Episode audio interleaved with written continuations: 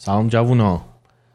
خیلی ممنونم از آیدار روشن که یگانه حامی رادیونیست بود توی این دو هفته گذشته. دمت گرم آیدا. اگر شما هم دوست دارین از رادیونیست حمایت کنین لینک حمایت توی توضیحات پادکست هست. روی وبسایتمون هم هست radionistpod.com این اپیزود شاهین دانشفر مهمون من بودش. شاهینی که از دوستای خیلی خوب منه که فیلمساز فیلم بردار و عکاس خیلی خوبیه. با هم دیگه یه صحبت طولانی داشتیم. خیلی بعد مدت ها این گفتگویی که با دوستم داشتم بهم حال خوبی داد. بریم دیگه. اینتروی این نفتمون خیلی کوتاهه. بریم سراغ گفتگو من تاها هم و اینجا رادیو نیست.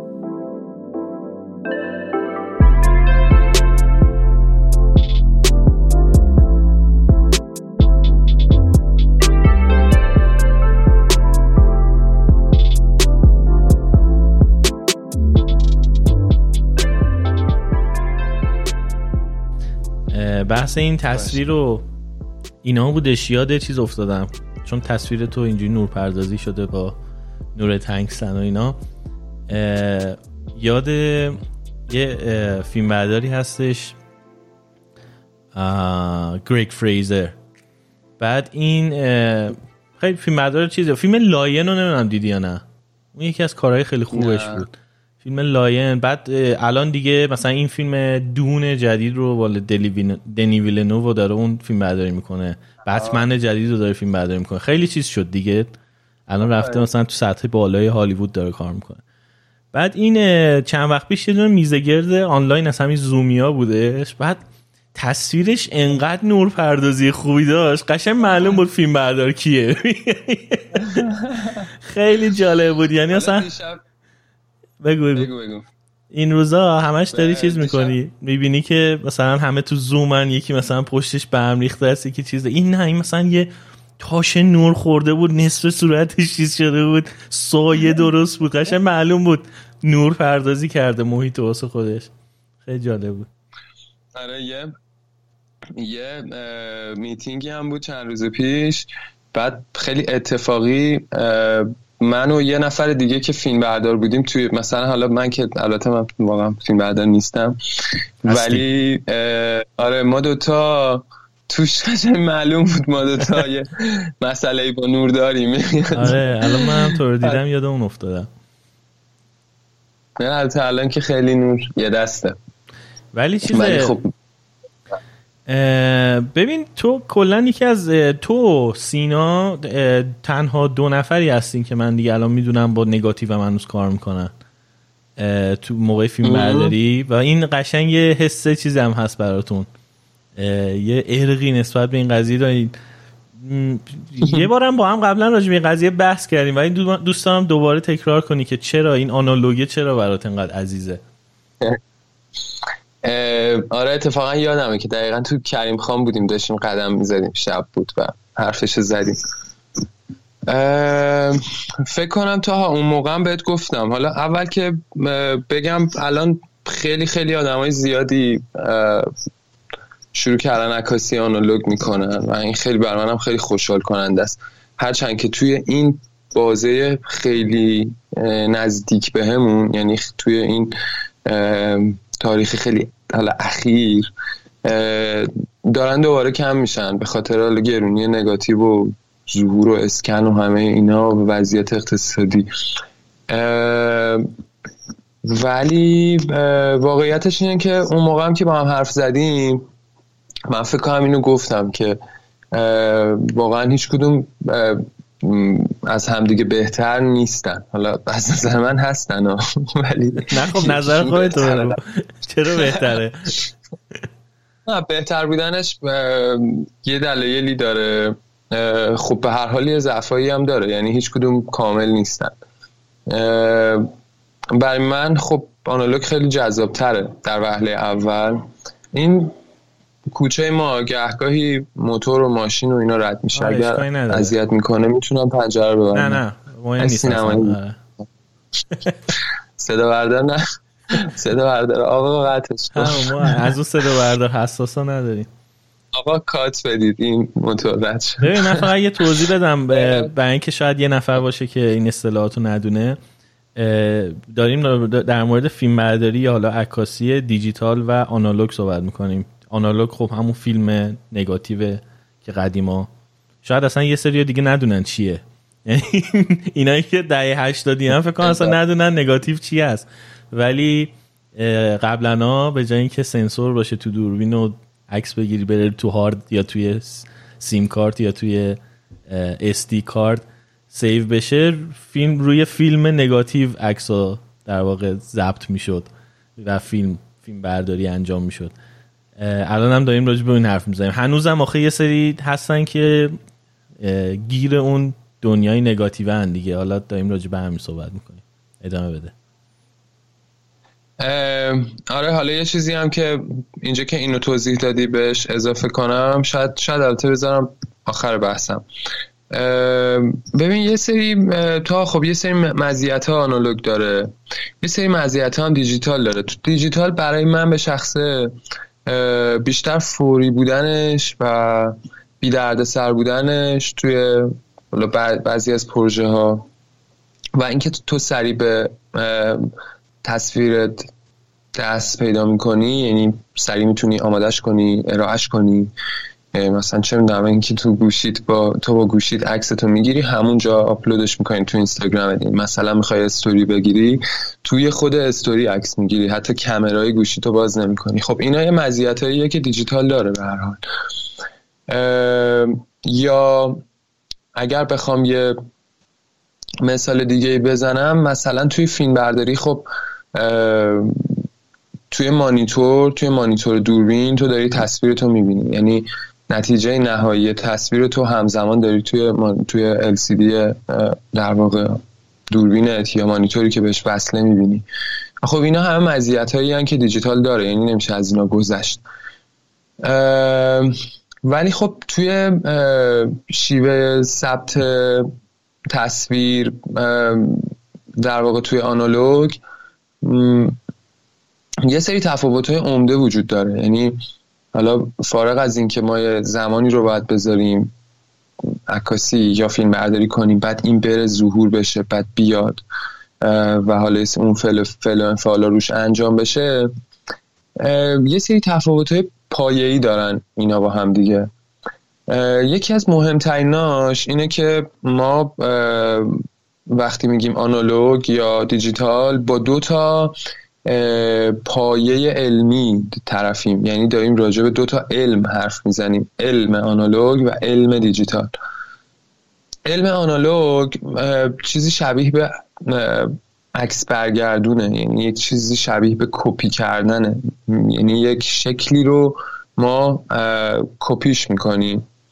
ولی توی دیجیتال ما با یه سری الگوریتم پیچیده طرفیم که در ساده ترین حالتش میگیم علم دیجیتال متشکل از وجود و عدم وجوده. یعنی صفر که هیچی نیست و یک که یه چیزی هست. یعنی data داریم در حالی که این data یه جاهایی data نبودن data یه جاهایی بودن دیتا حالا اینکه این الگوریتم چقدر پیچیده تر میشه چقدر در واقع از ساختارهای پیچیده تری برخوردار میشه می‌تونه توی اون حالا کیفیت و خیلی از مسائل دیگه تاثیر بذاره.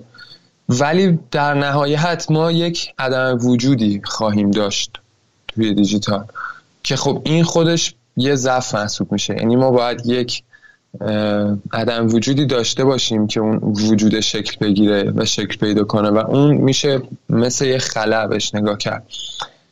یا یعنی خیلی می‌تونیم بریم وارد بحثای فنی و مثلا علمی این شکلی بشیم که من نمی‌دونم چقدر.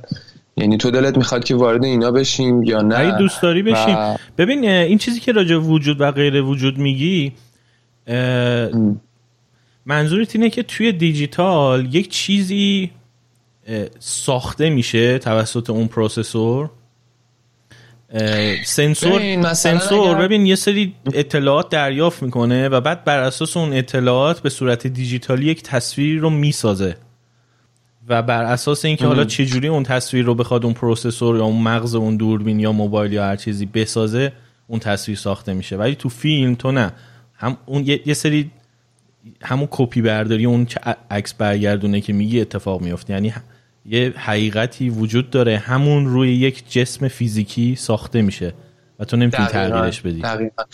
حالا یه نکته که وجود داره تا اینه که در واقع اونجایی که ما سنسور دیجیتال هم داریم ما قبل از در واقع خود اون پدیده ای که داره تبدیل می‌کنه تصویر ما رو به اون الگوریتم ها ما یک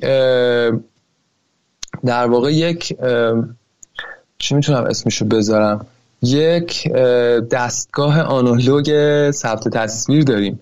یعنی توی سنسور توی سیستم سنسور دیجیتال هم ما اول یک در واقع سیستم آنالوگ داریم که تصویر رو دریافت می‌کنه اول بعد اینو میده به ترانزیستوری که اینو در واقع تبدیلش می‌کنه به اون حالا با اون الگوریتم ها به تصویر دیجیتال.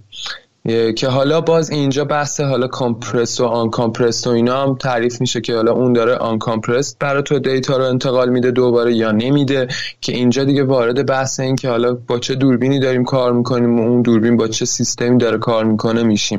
ولی می‌خوام بگم که حتی اونجا هم حتی توی تمام دوربین های دیجیتال هم اون سیستم ثبت تصویر آنالوگ وجود داره. به شکل فیلترهایی که بعد از اون حالا ما اون ترانزیستور رو داریم که اینو در واقع تبدیلش می‌کنه. و چیزی که حالا فکر می‌کنم مناسب تر باشه برای بحثمون یعنی شاید جالب تر باشه برای کسایی هم که اینو گوش میدن بیشتر شاید زیبایی شناسیه آنالوگ باشه.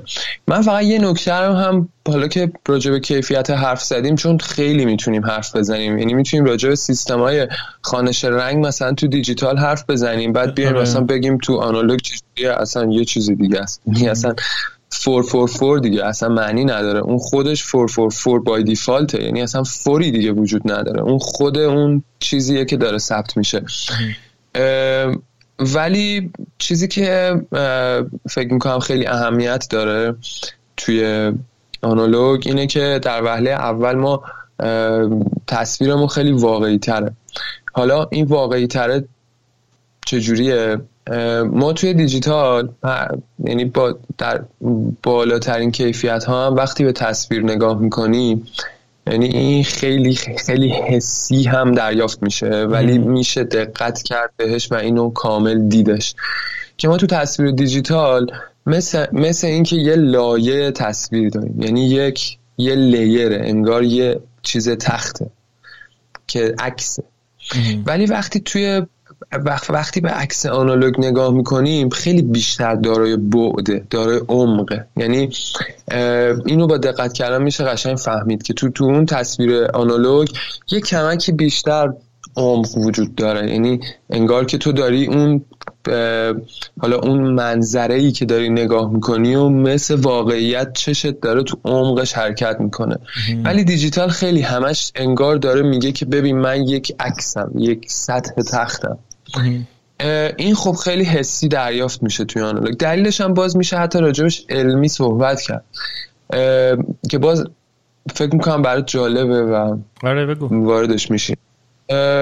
ببین ما توی توی توی فرآیند ثبت تصویر دیجیتال ما یه سنسور داریم که پیکسل ها کنار همدیگه چیده شدن شیشه شیوه موزاییکی کنار همدیگن و یه سطح تخت داریم. ولی توی فیلم توی در واقع نگاتیو ما یک ماده ای داریم به عنوان بیس که لایه پایه نگاتیو رو تشکیل میده که ژلاتین؟ اون اون با لایه زیریشه. آره اون اون پایه اصلیه که محافظ و کلا نگهدارنده است. ولی روی سطح همون در واقع حالا پلیستر یا نمی‌دونم هر چیزی که هستش می‌تونه چیزهای مختلف باشه همون سیلیکون یا نمی‌دونم تیری استات سلولوز نمی‌دونم خود استات سلولوزه مثلا جالبه این این که سینماها قدیم آتیش می‌گرفتن آره. به خاطر این بود که اون قبلا نیترات سلولوز بوده و مثلا اون نیترات باعث می‌شده که تو گرما آتیش بگیره. که بعدا پیشرفت می‌کنه و این تغییر می‌کنه به مواد دیگه ای و هنوز مثلا تیری هستش. یاد فیلم تارانتینو افتادم اون صحنه ای که سینما رو آتیش می‌زنه با همون نگاتیوا. بعد صدای آره. ساموئل جکسون میاد که توضیح میده. قضیه رو. من حالا همیشه یاد چیز میافتم. سینما پارادیزو میافتم. خیلی دیگه واقعا چیز داره اونم دراماتیک بود. آره. حالا ما ما روی اون پایه در واقع حالا پلاستیکی که وجود داره فرزن حالا یا هر جنسی ما یک میشه گفت یه استخر ژلاتین داریم. یعنی یک استخر رو واقعا در نظر بگیر که پر از ژلاتینه. درسته که اون لایه ممکنه یک میلیمتر باشه ولی وقتی که ما داریم راجع به دونه های برومید نقره حرف می‌زنیم اونا انقدر ریزن که اون یک میل براشون شاید یک استخر مثلا پنج متری واسه مثلا ماها باشه. حتی حتی بازم خیلی بزرگتر. واقعا خیلی بزرگتر. حالا اینکه ژلاتین چه خاصیتی داره و این حرفا هم شاید باز نمی‌دونم واردش شدن خوبه یا نه ولی ببین تو وارد هر چیزی که دلت بخواد می‌تونی بشی. آره فکر کنم فکر کنم همین خودم آره. یه ذره تصمیم بگیرم کجا وارد شم آره. کجا وارد نشم بهتر ما فکر کن که یه استخر خیلی بزرگی داریم و اینو پر پر توپش کردیم. خب این یه سری توپ پلاستیکی رو تو پلاستیکی رو در نظر بگی که ریخته باشیم توی استخر خالی از آبا. خب اینجوری اینجوری فکر کن. که اینا رو همه رو ریختیم تو اون استخر خالی از آب. حالا عمقش رو هر چقدر دوست داری در نظر بگیر اینا همه به همدیگه چسبیدن و تمام شکافا رو پر کردن. و از اونجایی که فقط یک لایه روی سطح نیستن و زیر همدیگه هم هستن. به خاطر همین هم ما شارپنس بیشتری خواهیم داشت. یعنی اگر یک پدیده ای رو ما بخوایم روی اون توپ ثبت کنیم مطمئنیم که این یه عالمه توپ اونجا هست که احتمالا مثلا چه می‌دونم این مستطیل ما رو کامل میگیرتش. یعنی اون مستطیل ما تصویرش میفته رو. یه جای یک کدوم از این توپا و بعد کنار بغلی و بعد کنار بغلی. این در حالیه که ما توی دیجیتال پیکسل هامون هر چقدر هم که کوچیک باشن یعنی هر چقدر که ما مگا پیکسل بیشتری داشته باشیم و روی اون سنسوری که حالا مثلا انقدر چه مثلا 20 میل در مثلا سی میله فرزن هر چقدر هم ریزتر پیکسل ها رو طراحی کرده باشیم باز مثل اون موزایک که بینشون بند کشی وجود داره آره باز بین اونا یک بندی وجود داره که پیکسلی در کار نیست. اصلا تو بدونی سایز اتم چقدره؟ خب بعد بیای بگی که تو این 35 تو این کادر 35 میلیمتری نگاتیو چندین میلیارد میلیارد اتم وجود داره. و بعد حالا بگیم من مثلا 21 میلیون پیکسل آوردم گذاشتم تو این سنسوره که 35 میلیمتر رو پر کرده. اصلا قابل مقایسه نیست دیگه. یه بحثه که اون عمق خودش خیلی خیلی اهمیت داره. یعنی عمقه رو طالبش فکر نکرده بودم چیز عجیبیه. آره اون اصلا همونه که توضیح میده. آره. در واقع این عمقی که ما به, به طور حسی همیشه راجبش حرف می‌زنیم توی تصویر آنالوگ آره. که میگیم یه عمقی. چون تو سنسور دیجیتال تو یه لایه سنسور داره یه لایه پیکسل داره نور بهشون می‌خوره و حالا تحلیل میشه. ولی توی یک نگاتیو به عمق یک حالا بگیم دسیبل چقدر دسیبل میگن؟ اون خیلی پایینه. دسیمتر؟ نمی‌دونم میکرون میگن. میکرون آره حالا بگیم باشه. عمق خیلی کم که اصلا نمی‌تونی ببینیش. ولی بازم همون تو اون ارزش یعنی تو عمقش میلیون ها یا میلیارد ها اتم باز وجود داره که همه اونا هم نوره داره روشون تاثیر می‌ذاره. ولی قضیه اینه که توی یعنی... چاپش باز این این که منتقل نمیشه تو چاپ میشه این قضیه؟ یعنی بعدش که حالا این نو این تصویر رو می‌خوای تبدیل به یک تصویری بکنی که حالا میگن پوزیتیوش کنی و بعد حالا بندازی روی پرده تو میگی یعنی این منتقل میشه اون حس اون اتم هایی که توی اون عمق قضیه هستن؟ آره من کاملا معتقدم که منتقل میشه. حالا یه چیزی بگم. من اول واقعا باید بگم که یه بخش عمده چیزی که ما داریم راجع حرف می‌زنیم یعنی این علمه و اصلا درکش یعنی ادراک اون پدیده و من خودم رو برای فهمش واقعا مدیون آقای حسین فرج می‌دونم. استاد خیلی خیلی خوبم که دوست دارم الان یادش کنم آره. اینجا. و یادمه که بزرگ داشتشون بود. بزرگ داشت آقای فرج بود و سینا هم اتفاقا که اسمشو بردی یه متنی و راجع به آقای فرج توی اون کتابی که براش درمد نوشته بود. و بعد وقتی من متن سینا رو خوندم داشتم فکر می‌کردم که چقدر چقدر قشنگ گفته بود سینا اینو. که هر بار هر بار من خواستم یه پدیده شبیه به چیزی که مثلا الان پرسیدی رو توضیح بدم به کسی هر چقدر تلاش کردم یه مثال دیگه پیدا کنم که اون چیزی که آقای فرج باهاش به ما توضیح داد یا اون شکلی که آقای فرج به ما توضیح داد و بذارم کنار یه مثال برای خودم پیدا کنم آخر نتونستم و و بهترین روش و بهترین شیوه انتقال اون مطلب همونی بود که آقای فرج در واقع چه استخر توپه چه الان چیزی که الان می‌خوام بهت بگم می‌دونی؟ آقای یعنی فرج کارش چی بود؟ مثال بهتری پیدا کنی. آقای فرج استاد ما بودن توی در واقع چند تا درسمون.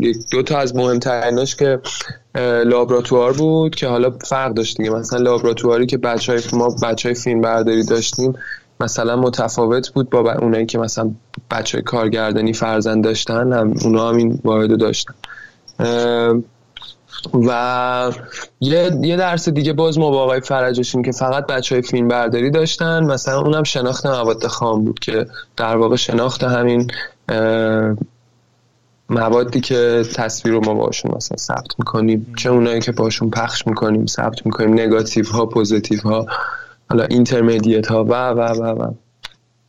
شناخت خیلی ریزه این که چه ویژگی هایی دارن و چجوری میشه اینا رو مطالعه حالا می‌خواستم اینو بگم که خیلی جالبه که ما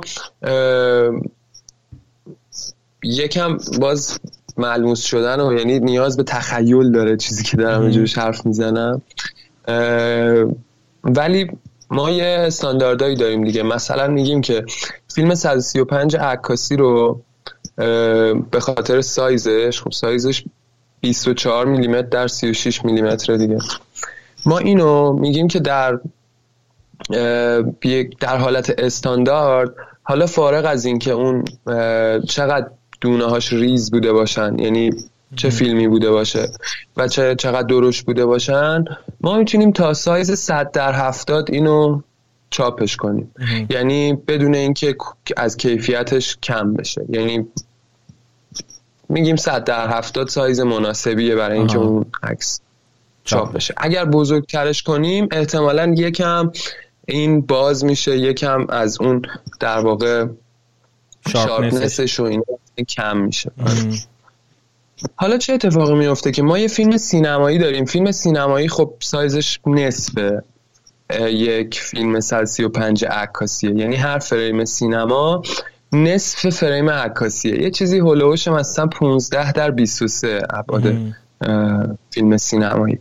بعد چطور میشه که ما این فیلمو پروژکتش می‌کنیم؟ از فاصله 20 متری 30 متری 40 متری روی یک پرده ای در عرض مثلا 10 متر در 3 متر.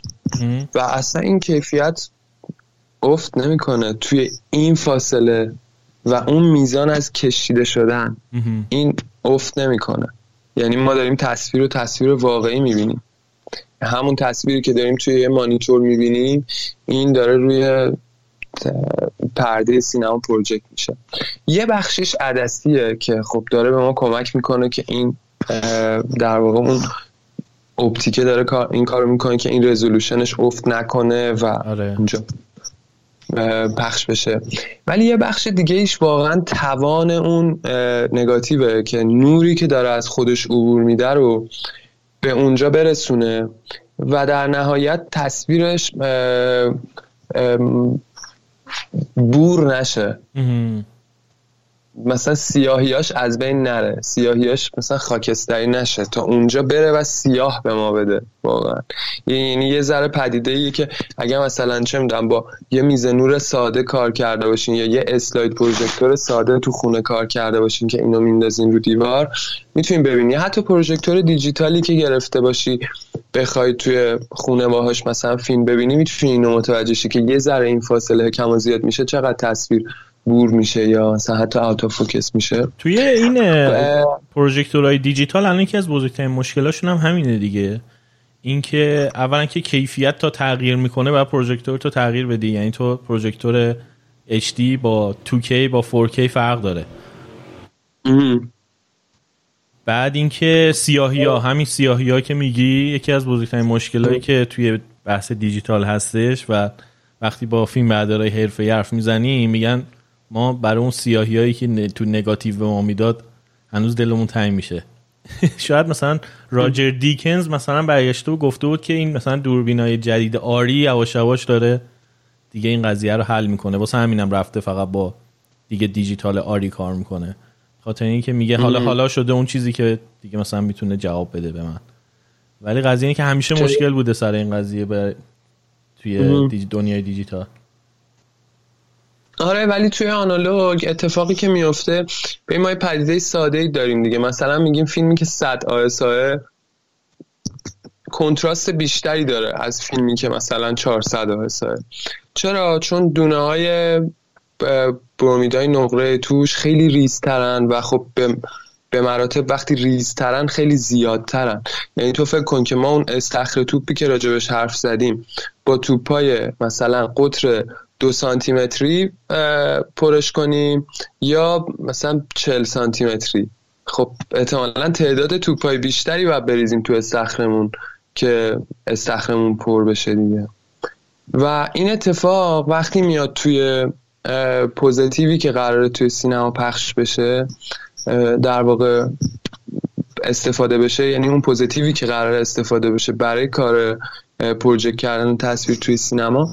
انقدر برو میدای نقرش ریز میشه. یعنی ما می‌رسیم به 6 ها به 12 ها یعنی این کسایی که حالا عکاسی می‌کنن الان براشون خیلی چیز می‌تونه باشه که مگه داریم مثلا یعنی شاید حتی نشینده باشن که 6 ها مگه داریم؟ یعنی باید بیای حساب کنیم. مثلا از 100 ها یه استاپ حساسیتش کمتر شه میشه 50 بعد میشه 25 بعد میشه 12 بعد میشه 6 یعنی چقدر کمتر از یک نگاتیو 100 آسایی که ما میگیم کنتراستش عالیه. یعنی نسبت به مثلا یه فیلمی که 800 آسای کنتراستش خیلی بیشتره. در نتیجه یعنی منظورم اینه که این مباحث انقدر توی این در واقع توی این شکل از علم سالمتره و می‌دونی یعنی یه جوری مثل این می‌تونم بهت بگم که دیجیتال خیلی سعی کرده یه چیزی رو ریمیک کنه. یعنی در بهترین حالت هم باز ذاتا دیجیتاله. یعنی هر چقدر که تلاش کرده که خودشو برسونه باز اون ذاته چون متفاوته یعنی اصلا نمیشوده آره. یا مثلا بحث مسئله ثبت رنگ ها ما تو ثبت رنگ ها توی در واقع فیلم خب خیلی اصلا واقعی ترین یعنی همتون تو یعنی هر کسی که باز این مکالمه رو گوش میده احتمالا با یه تصویر دیجیتال مواجه شده که حالا به خاطر bit rate پایین یا به خاطر حتی مگاپیکسل پایین و یا به خاطر خوانش رنگ ضعیف یه آسمونی رو دیده که پیکسل پیکسل پیکسل پیکسل تا آره. از مثلا از اون وسط تا افقش مثلا یه جایی ردی اصلا فیلم هایی که دانلود می‌کنیم ما MKV می‌بینیم. مثلا این اتفاق توش میفته این تو تاریکی یارو تو تاریکی داره راه میره. تو داری پیکسل می‌بینی. آره. اصلا تاریکی رو نمی‌بینی. یا مثلا توی خب گرادیان ها یا توی گریدینت ها چیز می‌بینی. این هاشوره رو می‌بینی که آفرین. قطعه داره نور کم میشه. آفرین. مرزها داره آره. شکسته میشه. در صورت که ما اصلا این پیده رو تو, تو آنالوگ اصلا با این مواجه نمیشیم. چون که تمام تمام ری ریز رنگ ها و میزان خاکستری هایی که توشون در واقع تیرگی روشنی هایی که وجود داره همشون با میلیون ها میلیون تعداد رنگ و درصد خاکستری دارن توش ثبت میشن. و ما اصلا همچین تعریفی دیگه نداریم توی آنالوگ. و تو دیجیتال بگو بگو. هزار مرحله وجود داره تو توی دیجیتال که می‌تونه اینو خراب کنه. یعنی تو اگه ضبطت خراب باشه که هیچی ضبط رو درست کردی آوردی سیستمی که باهاش مثلا کار کردی کودکی که باهاش تبدیل کردی و و و تمام مانیتوری که داره بهت نشون میده مثلا. و همه اینا می‌تونه باعث شه که اون تصویر تصویر نهایی نزدیک به اون چیزی که واقعا بوده نباشه. ولی یه چیز خیلی خوشحال کننده و جالب یعنی یه جور استفاده خیلی نمی‌دونم چطوری می‌تونم بگمش نه این نه اون هم این هم اون. توی سینما اتفاق میفته که خیلی جالبه. اونم یه پدیده به اسم DI. که بهش میگن در واقع میشه مخفف digital intermediate. ما intermediate رو تو آنالوگ داشتیم حالا اومدیم intermediate رو به شکل دیجیتال انجام میدیم. اونم چیه؟ اونم اینه که میرن فیلم رو روی نگاتیو فیلم برداری می‌کنن.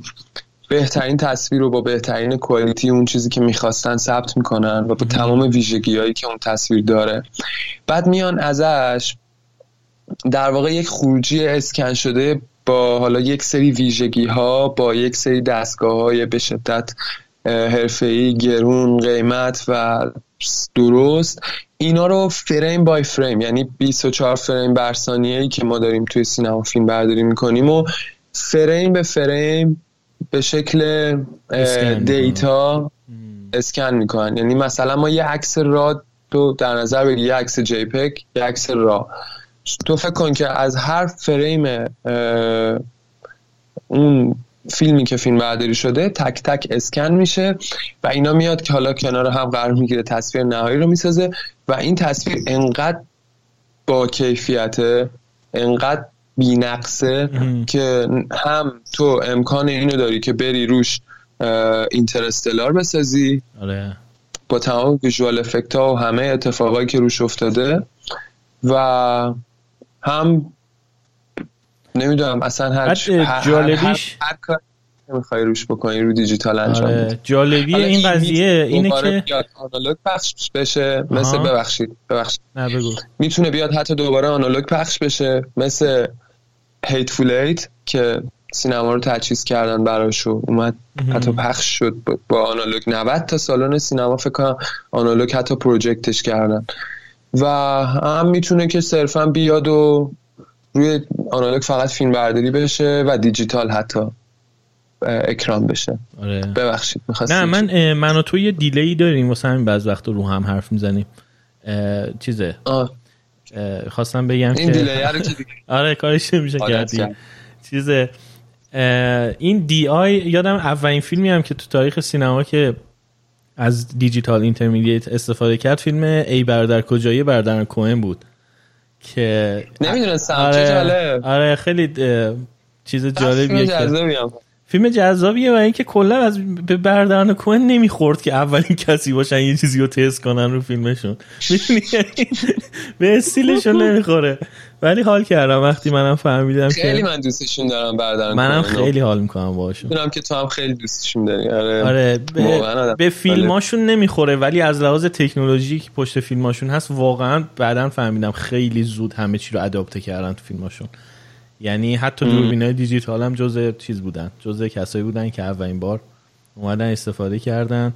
ولی این قضیه دی آی که گفتی یه چیزی که سر همون اتم هایی که توی فریم آنالوگ هستش ببین خفنی فیلم برداری با آنالوگ و پردازش دیجیتال اینه که تو چون با بی نهایت اتم روی اون فریم آنالوگ طرفی دیگه بسته به اسکنری که داری می‌تونی هر کیفیتی که دلت می‌خواد از اون اسکن کنی. یعنی دیگه محدود نیستی به 4K به HD چون مثلا الان تو با بهترین دوربین آری هم که فیلم برداری کنی یه تصویر 8K بهت میده.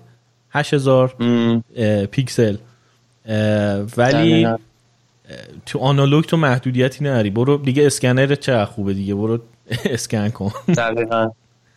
اینش حالا اینجا باز دوباره این مسئله مطرح میشه که تو سایز نگاتیوی که استفاده کردی چی بوده؟ 35 استفاده کردی سوپر 35 استفاده کردی. حالا سوپر 35 شاید مثال خوبی نبود چون تو عرض اینا با هم فرق دارن. ولی مثلا چه هم 65 میلیمتری استفاده کردی می‌دونی؟ اونجا دیگه واقعا تو خیلی خیلی کیفیت. یعنی خیلی اطلاعات داری برای این که بتونی از این بیرون بکشی. و تو هر آنچه که بخواهی داری. حالا به قول تو دقیقا اینکه حالا تو با چه اسکنری با چه به در واقع کودکی با چه شیوه ای داری اینو اسکن می‌کنی دیگه اون هر گلی زدی سر خودت زدیه دیگه. هر چقدر که این گنجایش در واقع سایز از فیلمت باشه می‌تونی ازش بگیری. جان. این موقعی که این نکته که الان راجع به DI راجبش حرف زدی باعث شده که نگاتیو اصلا دیرتر بره بیرون از دنیای سینما. می‌دونی؟ یعنی خیلی از سریال هایی که تو تلویزیون دیده میشن توی نتفلیکس دیده میشن. ولی با آره با نگاتیو فیلم برداری شدن مثلا True Detective پشت صحنه‌شو نگاه می‌کردم اونم با نگاتیو فیلم برداری می‌شد. قضیه اینه که می‌خوان اون محصول محصول که نه اون نتیجه اولیهش و مواد خام اولیهشون بهترین کیفیت ممکنه داشته باشه. غیر از این که خب حالا از لحاظ تصویری هم که ثبت میشه یه سری مزایا داره. همون سیاهی هایی که خودت گفتی کنتراستی که خودت گفتی کنترلی که روی ببین تو با یه ماده شیمیایی طرفی. مثل این میمونه که ببین یه ماشین مثلا کوروت ده 60 رو بذاری کنار مثلا یه تسلا جدید. اون کوروت ده 60 تو اگه بولبرینگا و اون دیفرانسیل و اینا رو بشناسی می‌تونی خیلی کارا باش بکنی. می‌تونی چرخ رو در بیاری. ببین یه چیز فیزیکی و مکانیکیه که می‌دونی این وصل شده به این این وصل شده به اون چرخ میچرخه. وقتی فرمونو میچرخونی این اتفاق داره بین این میله ها میفته که چرخ میچرخه. ولی تو ماشین تسلا که همه چی الکترونیکیه بین اون چرخه و این فرمونه تو نمی‌دونی چی هست. برای همین بخوای هر تغییری تو این قضیه بدی بعد بری پیش تسلا بشینه پشت کامپیوتر اون تغییره رو تو بده. ولی مثلا اون کوروت ده 60 رو تو کافیه فقط این منطق این بل این میله ها رو بدونی. با یه تراش دادن یه بخشی تو می‌تونی کلی تغییر ایجاد کنی توی اون آره. در واقع کل اون پدیده. بحث آره خیلی نگاتیو هم داره. هر قابل درک آره و خیلی نمی‌دونم به نظر من اصلا حالا بعضی وقتا فکر می‌کنم خیلی حتی نمی‌دونم مثال خوبی باشه یا نه. خیلی انسانی تره یعنی خیلی قابل درک تره خیلی میشه بهش دست بزنی. همون چیزی که میگی یعنی اون بولبرینگر رو من باهاش بهتر می‌تونم ارتباط برقرار کنم. تو اون الگوریتم پیچیده که یه برنامه نویس مثلا نشسته نوشته و یه عالم کده که اصلا وقتی نگاش می‌کنی داره هیچ مفهومی نیست. حالا اینا که دیگه بحثای اصلا جدایی از بحثه شاید یه برخورد خیلی حسی باشه با موضوع. ولی خب همون حسیش هم برای من جالبه. چون که ببین درسته که خود سینما تکنولوژیه یعنی تو همون نگاتیو و فیلم و اینا هم یک تکنولوژی بوده که در واقع پیشرفت کرده و ساخته شده اختراع شده. ولی همین که تو با اتم طرفی ببین اتم ها هستن یه سری اتم هن مثل خیلی از چیزهای دیگه تو این دنیا وقتی نور بهشون می‌خوره واکنش نشون میدن با اون نوره. این طبیعی ترین چیزیه که تو دنیا وجود داره اینکه نور می‌خوره به دست تو این انرژی که تو از اون نور خوردن به دست رو حس می‌کنی همون اتفاق واسه آره. یک فیلم نگاتیو هم داره میفته اتم های اون فیلم نگاتیو دارن بله. واکنش نشون میدن واکنش طبیعی به یک نوری که بهشون خورده. حالا بر اساس اون نوری که می‌خوره طول موجی که داره شدتی که داره نزدیکیش دوریش رنگی که این اتم می‌گیره به خودش تفاوت پیدا می‌کنه. این به نظرم خیلی برای ما ملموس تره و حتی توی محصول نهایی هم که روی پرده می‌بینی ناخداگاهت اینو حس می‌کنه این طبیعی بودن این واکنش ها این مسیری که طی کرده اون تصویر تا به اونجا رسیده رو. در حالی که اون صفر و یک توی دنیای دیجیتال اصلا واسه من و تو قابل لمس نیست. شاید گول چشمون گول بخوره. و نفهمیم کدوم دیال دیجیتال کدوم آنالوگه. ولی به نظرم ناخودآگاهمون متوجه میشه. برای همین می‌بینی یه سری از آرتیستا توی دنیا هنوزم که هنوز پافشاری می‌کنن. در حالی که هر چقدر بهشون بگی بگی بابا مخاطب نمی‌فهمه کدوم دیالوگ هی می‌خوام بگم دیالوگ. کدوم دیجیتال کدوم آنالوگ. ولی اونایی پافشاری می‌کنن میگن ببین درسته که خداگاهش متوجه نمیشه بگه آ این کیفیتش اینجوریه این که شبیه اون نیست. ولی ناخداگاهش حس می‌کنه که این تصویر واقعی تره می‌دونی؟ یعنی وقتی داره آره، قیافه قیافه یک انسان و کلوزآپش رو داره روی پرده می‌بینه ناخداگاه احساس واقعی تری نسبت به اون چهره داره وقتی آنالوگ فیلم برداری شده باشه.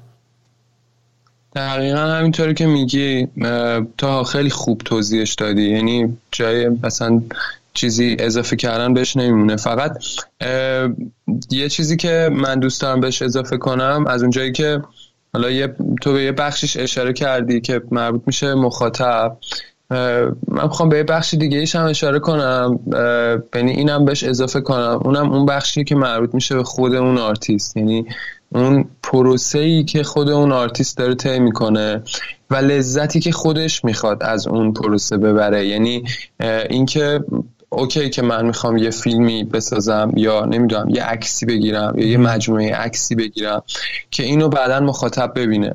یه بخشی از اون یعنی اصلا کل اون پروسه تولید من دارم باش زندگی می‌کنم. یعنی این یه بخشی از زندگی منه. خب حالا من می‌خوام با چجوری زندگی کنم؟ می‌دونی؟ یعنی یه جور انتخاب پروسه کار من هم یه بخشی از منه. یعنی یه بخشی از وجود خودمه. کجا دوست دارم امروز باشم؟ راجع به چی دوست دارم فیلم بسازم؟ خب حالا با چی دوست دارم فیلم بسازم هم مهم میشه.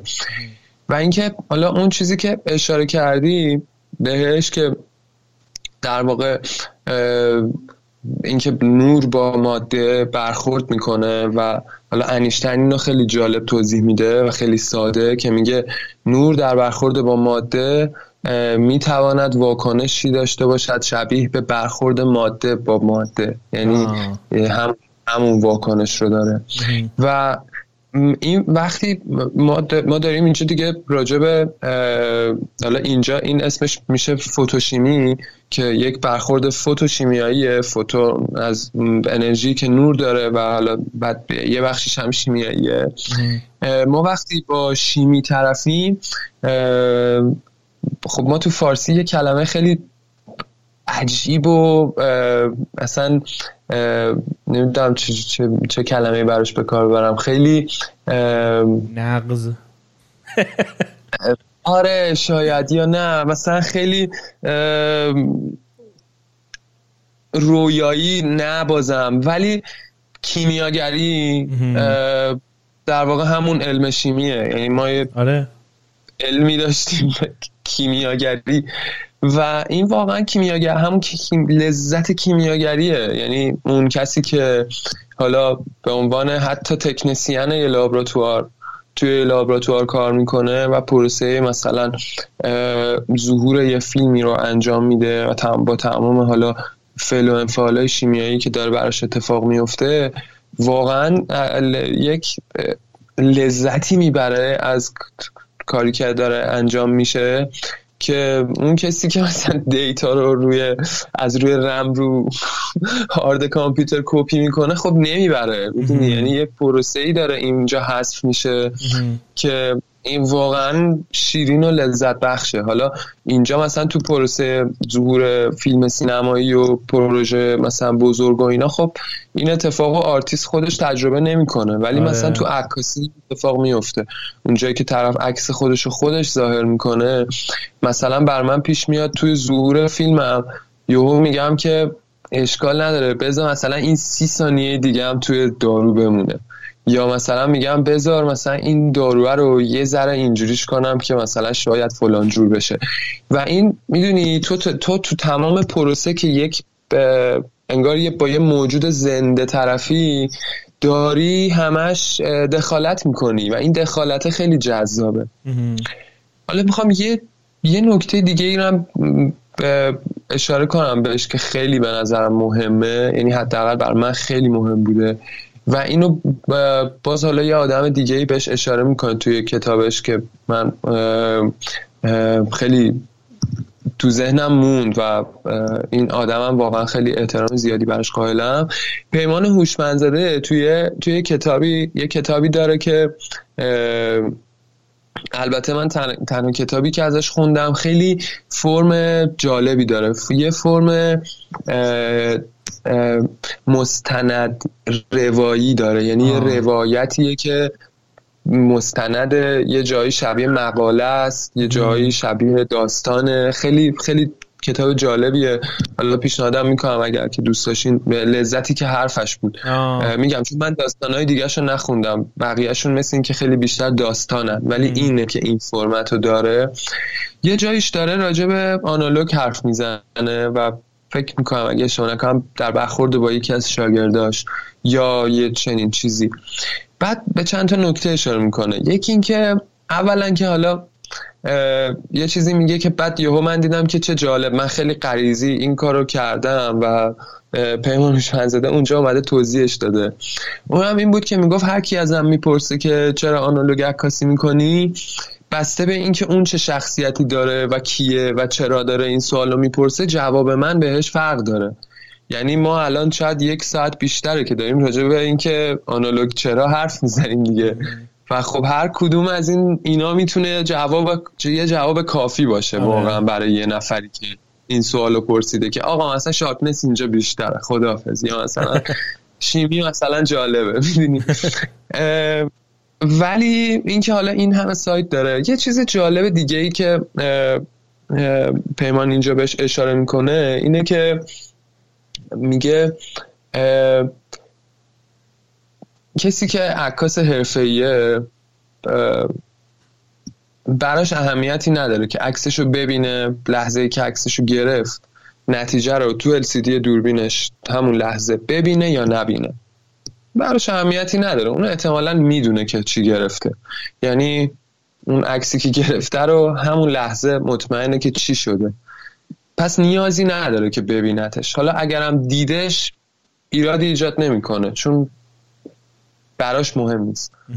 یعنی تأثیری تو عکاسیش احتمالا این نمی‌ذاره این دیدنه. ولی برای کسی که داره عکاسی رو یاد می‌گیره این خیلی مهم میشه که اون اکثر رو نبینه.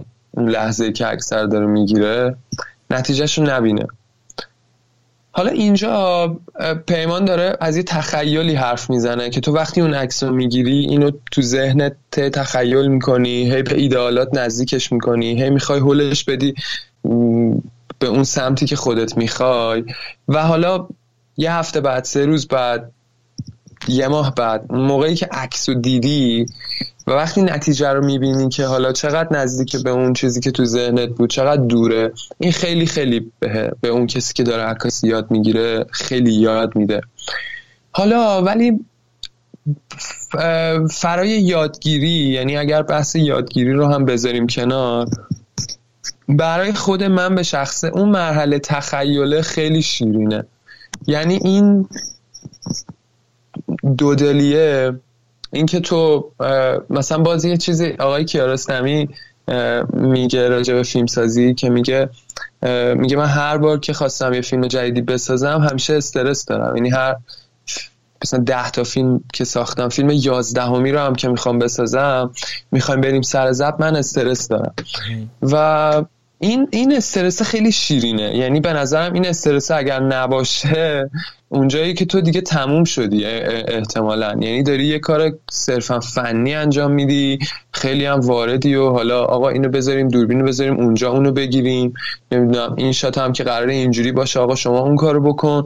و می‌دونی همه چی مشخصه. پس احتمالا آقای کیارستمی هم قرار نیست بره قرار نبوده بره یه کار فنی بکنه که استرس داشته که دا... که همش دلنگرون بوده که اون چیزی که می‌خواد مثلا حالا بشه یا و توی عکاسی هم به نظرم همین اتفاق میفته. یعنی اینکه تو هر چقدر که نور رو می‌شناسی و هر چقدر که وضعیت رو می‌دونی و همه اینا. ولی اینکه اون لحظی که اون عکس رو گرفتی حالا به خاطر گذرا بودن اون لحظه به خاطر شرایط پیچیده اون لحظه و و و هزار تا المان دیگه اینکه مطمئن نیستی واقعا که اون چیزی که ثبت شده واقعا همونه یا نه. و خیلی وقتا هم مطمئنی ها. یعنی خیلی وقتا هم می‌گیری و می‌دونی که خب این قرار این بشه. از اونجایی که حالا تجربه کردی می‌شناسی کاری که داری انجام میدی رو حالا آنالوگی هم باشه تو باز مطمئنی که این قرار بشه. ولی حتی اونجایی هم که مطمئنی باز باز این تخیلت داره کار می‌کنه. یعنی تو نبینیش آفرین. تا روزی که اون عکس رو ببینی و اون روز انقدر لذت بخشه یعنی وقتی که تو بعد از این فرایند میشینی نتیجه کار رو می‌بینی اون لذتی که بهت میده هیچ هیچ وقت هیچ وقت دیجیتال نمیده. آره این میگم منم یکی از بهترین تجربه‌ای که تو زندگیم داشتم برای اولین بار ظاهر شدن عکس رو توی اون تشت چیز دیدم. موقعی که یکی از دوستام داشت انجام داد. من خودم انجام من داشتم فقط تماشا می‌کردم. کل پروسه رو. داشت عکسش رو ظاهر می‌کرد. جالب بود برام که میگم طبیعی بودن پروسه برام خیلی واقعیش کرده بود. اینکه من داشتم یه چیزی مثل فتوسنتز درختها رو داشتم انگار از نزدیک می‌دیدم می‌دونی؟ آفرین چه مثال خوبی بود. قشنگ آفرین. چیز بود. آخه آخه خیلی جالبه. تو روی کاغذ چون که کاغذ عکاسی به نور قرمز حساس نیست یعنی اصطلاحا اورتو اورتوکروماتیکه به دو تا طیف اصلی نور مرئی حساسه به سبز و آبی حساسه و به قرمز حساس نیست. تو می‌تونی تو اونو تو نور قرمز ببینی. در نتیجه تو داری ذره ذره شکل گرفتن اون تصویر رو می‌بینی. و حالا وقتی که داری خودت هم توش دخالت می‌کنی باز اونجا هم اون دخالت خیلی جذابه که آره. هی به خودت میگی نه بذار ده ثانیه بیشتر نه بذار سیاه تر شه نه یا نه بستشه مثلا.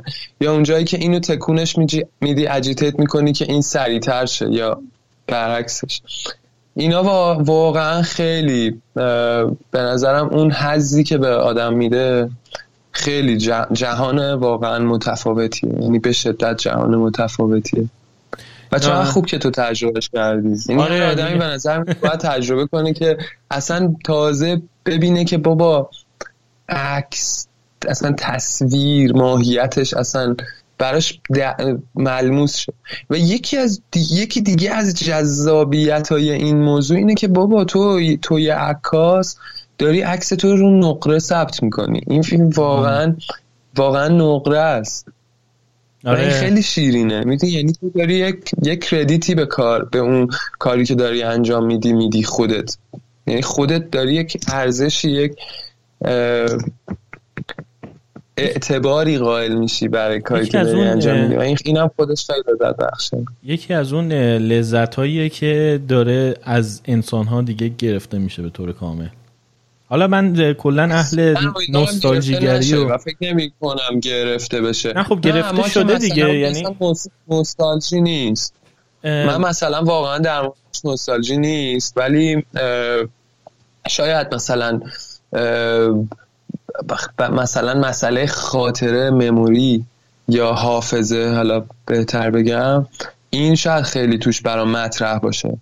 ولی بحث نوستالژیش فکر می‌کنم دیگه یه چیز حل شده است. یعنی یه چیزیه که شاید نمی‌دونم. مثلا شاید کوچیک شاید خیلی ارزشش کوچیکتر باشه که این کمتر باشه از مثلا حافظه واسه فرزند من یعنی اونجایی که مثلا از فیلم از فیلمی استفاده می‌کنم که تاریخش گذشته یه باری با خودش به همراه داره که خیلی به نظرم یه, یه سری ابعادی بهش فرزن اضافه می‌کنه. این یعنی تو داری باز دوباره با یه موجود زنده ای کار می‌کنی که یه یه که مثلا حالا نمی‌دونم مریض دچار فراموشی شده آلزایمر داره یا می‌دونی خیلی دراماتیک خودش. این یعنی چون باز موجود زنده است.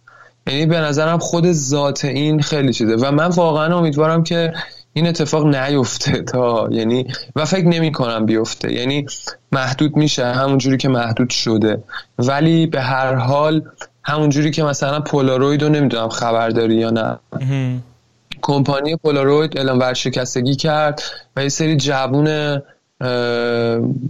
بامزه خوشزوق اومدن خریدن کمپانی رو و یه تعداد خیلی محدودی فقط یه بخشی از تولیدات پولاروید رو الان دارن تولید می‌کنن.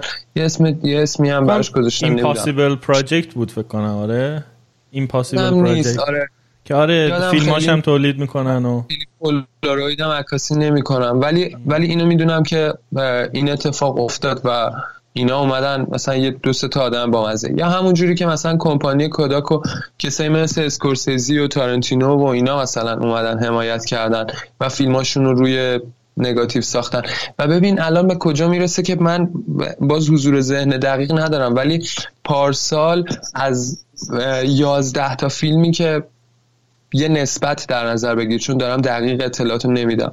از یازده تا فیلمی که توی اسکار نامزد بودن مثلا پنج تاشون رو نگاتیو فیلم برداری شده بودن. می‌دونی؟ خب این یعنی که داره یه اتفاق میفته یعنی داره یک توجهی به این موضوع میشه که هم هم در واقع حمایت بشه از این صنعت که ورشکست نشه و نابود نشه و هم واقعا انگار که دیگه به ته دیجیتال یه ذره رسیدیم. یعنی مثلا من و تو هم دیگه رو لپتاپ و تو سیستم خونگی و یا مثلا دیگه تو خونه خاله و اون سینما و این ور اون اون ته اون کیفیت رو دیدیم دیدیم. انگار بابا نه. این تهش هم دیگه از این بالاترم بره دیگه با این انگار فرقی نداره. پس اون نمیشه در نهایت. یعنی رسیدیم. انگار یعنی انگار آره. هممون هی منتظر بودیم که می‌گیره دیجیتال می‌رسه. ولی انگار رسید و ما دیدیم که نه. ببین نتیجه اون نبود. وقتی میگم لذتیه که از انسان ها داره گرفته میشه و گرفته شده و فراموش میشه داشتم به شکل عمومیش چیز می‌کردم. آره همیشه یه سری آدم خواهم بود که با فیلم نگاتیو کار کنن و چیز کنن لذت هر چیز آره ببین من راجع به عکاسی یه موقعی داشتم آره این که دیگه تو تلویزیون اون شکلی نمی‌بینی و همه تصاویری که داری می‌بینی دیگه اون شکلی نیستن که بله دیگه آره بعد ما... عکاسی وقتی به وجود اومد اولین بار بود توی تاریخ بشر که تو می‌تونستی یک لحظه واقعی رو دوباره خلق کنی. یعنی تو تا اون موقع بشر هر چیزی که اتفاق میافتاد تموم می‌شد و می‌رفت. ولی برای اولین بار وقتی عکاسی به وجود اومد تو می‌تونستی لحظه ها رو دوباره بازآفرین کنی. یعنی تو یه جایی یکی تو مسابقه بوکس توی نیویورک مسابقه می‌داده فرداش بعد تو روزنامه متن اون مسابقه رو گزارشش رو میخوندی. ولی از یه جایی به بعد لحظه ناک اوت اون بوکسور می‌تونسته ثبت بشه و بعد دو روز بعد توی یک تاریک خونه ای روی یک کاغذ دوباره اون لحظه انگار خلق میشه. میفهم چی میگم؟ یعنی لحظاتی که چشممون داره می‌بینه می‌تونسته دوباره انگار اون لحظه رو همون جوری که بوده می‌تونستی خلق کنی. این لذت این که تو با یک دوربین یک تصویر رو خلق کنی و بعد بری توی یک تاریخ خونه ای و دوباره ببینی که اون لحظه داره زنده میشه جلوی چشت یه چیزیه که الان حس می‌کنم دیگه برای همه عادی شده. این این روند ثبت کردنه عادی شده و اون لذت این که من دارم واقعا تاریخ رو دوباره زنده می‌کنم و دیگه بهت نمیده. می‌دونی؟ مثل فست فود شده. یعنی هممون داریم به طور روزمره این ثبت تاریخ رو دیگه می‌بینیم و برام همون عادی شده. و همیشه برام جالبه فکر کنم و اولین آدمایی مثلا تو اون دهه اولی که عکاسی وارد زندگی آدما شد واقعا آدما چه حسی داشتن؟ وقتی برای اولین بار می‌تونستن اون روزی که پیکنیک بودن و دوباره ببینن. می‌دونی؟ خیلی عجیبه. یعنی فکر کن قبلش نبوده این. یعنی هر اتفاقی تو دنیا میافتاده افتاده بوده و رفته بوده. یعنی تو دیگه هیچ وقت نمی‌تونستی اون لحظه رو ببینی. ولی الان تو می‌تونی مثلا پیکنیک هفته قبل تو ببینی. این, سفر در زمان قشنگ برودکستش کنی دوست آره. تو اونور دنیا همونو ببینه و آره. آره خیلی عجیبه. بر من حالا این این یه بخشی از وجود من که همیشه دوست داشته تو گذشته هم زندگی کنه یعنی یه بخشی از گذشته رو واقعا ببینه. حالا نقطه های مختلفی هست تو تو تاریخ گذشته که من دوست دوست دارم که می‌تونستم تجربهشون می‌کردم. مثلا؟ و که یا آره مثلا کجا؟ آره خیلی مختلفن. ببین دهه چهل تا پنجاه پاریس. خود ایران رو خیلی دوست دارم. نه خود تهران آره دهه چهل چهل و اوایل پنجاه. یعنی اون قبل از انقلاب رو خیلی دوست دارم که تجربه می‌کردم می‌دیدم تهران چجوریه. یکیش اونه یکیش اکثرا همینجا. یعنی خیلی جای دیگه نیستن یکیش مثلا پولوش همون قرن مثلا قرن پنج و شیش که مثلا در واقع دوره بوده که حالا ادب و عرفان و اینا مثلا مولانا و حافظ و اینا مثلا زندگی می‌کردن. یعنی اون دوره رو هم خیلی برام جالب بوده که می‌دیدم. یه دوره ای از قاجار هم برام خیلی جالبه. یعنی اون دوره ای که خیلی دوره قبل مشروطه و مثلا ورود روزنامه و موقعی که مثلا چند ده خدا مثلا مینوشته تو می‌رفتی چرند و پرند مثلا یه بخشی از روزنامه هفتگی بوده مثلا تو اینو میخوندی. اونا هم خیلی برم یا مثلا چه می‌دونم عارف قزوینی کنسرت میذاشته. یعنی مثلا عارف و ما صداشو نشنیدیم چون هیچ وقت اجازه نمیده که ازش صدایی ضبط بشه. و خب مثلا برام خیلی واقعا دوست داشتنیه این که صدای عارف رو بشنوم. یعنی برم به برم به کنسرتش یا قمر. برم ببینم اینا چی کار چی جوری اینا مثلا میخوندن. اینا چه جوری می‌دیدن اصلا دنیا رو. یا دنیا چه شکلی بوده گرچه که خب همش تاریک بوده دیگه. یعنی اینکه همه این دورایی که گفتم دورایی تاریکی بودن. ولی... دوره غیر تاریک بکنم نداریم. هر جای دنیا آره. نظرم هر دوره که می‌رفتی همه فکر می‌کردن تو دوره تاریکی دارن زندگی می‌کنن و وقتی هم به گذشته نگاه می‌کنی یعنی آره البته اون دهه چهل و پنجایی که گفتم مثلا یه کمکی اون دهه هفتاد میلادی میشه که آره. خیلی جهان تو صلح بوده و خیلی مثلا اتفاقای باحالی داشته میافتاده و اینا آره دوره عجیبیه کلا اون موقع ولی من اون اونو میگم اونو خیلی دوستم ولی بازم دوستشم که تهران می بودم حالا مثلا با هم تا هم می بودیم مثلا با هم می‌رفتیم پاریس یا می‌رفتیم مثلا. با صادق هدایت می‌رفتیم کافه نادری. آفرین آفرین آره البته صادق هدایت واقعا با ما نمیومد فکر کنم تنهایی رو ترجیح چیزه. من آره. فیلم Midnight in Paris اون دوره ای که بهش برمیگرده دهه 40 50 توی پاریس که همه مغز کلا انگار اونجا جمع بودن تو پاریس. همینگوی فیتزجرالد نمی‌دونم بونوئل چیز نقاشی چرا اسمشم نمیاد کوبیسم پیکاسو. پیکاسو. همه جمع بودن. بله. اون به نظرم دوره عجیب بوده. سورئالیستا بودن دالی بود آره. خیلی چیز بود آره اون تایم خیلی تایم عجیبی بوده. عجیب غریب آره اون موقع. ولی حالا جالبه که همون تایم حدودا حالا یکم قبل تر بعدترش توی تهران هم نگاه می‌کنی همینطوری بوده دیگه. یعنی بازم یه تجمعی از روشن فکر تو کافه ها مثلا میشستن یه جایی مثلا مثل همین کافه نادری یا جاهای این چنینی و واقعا دوره آره اون دوره ها به نظرم دوره خیلی ویژه‌ای بودن. یعنی مثلا تو اون دهه چهل ما تو تو نقاشیمون خیلی اتفاقای عجیب غریبی داشته میافتاده. توی مثلا موسیقیمون خیلی اتفاقای عجیب غریبی میافتاده. توی سینما خیلی اتفاقای عجیبی میافتاده. مثلا اون بعد چیز فیلم خانه ای که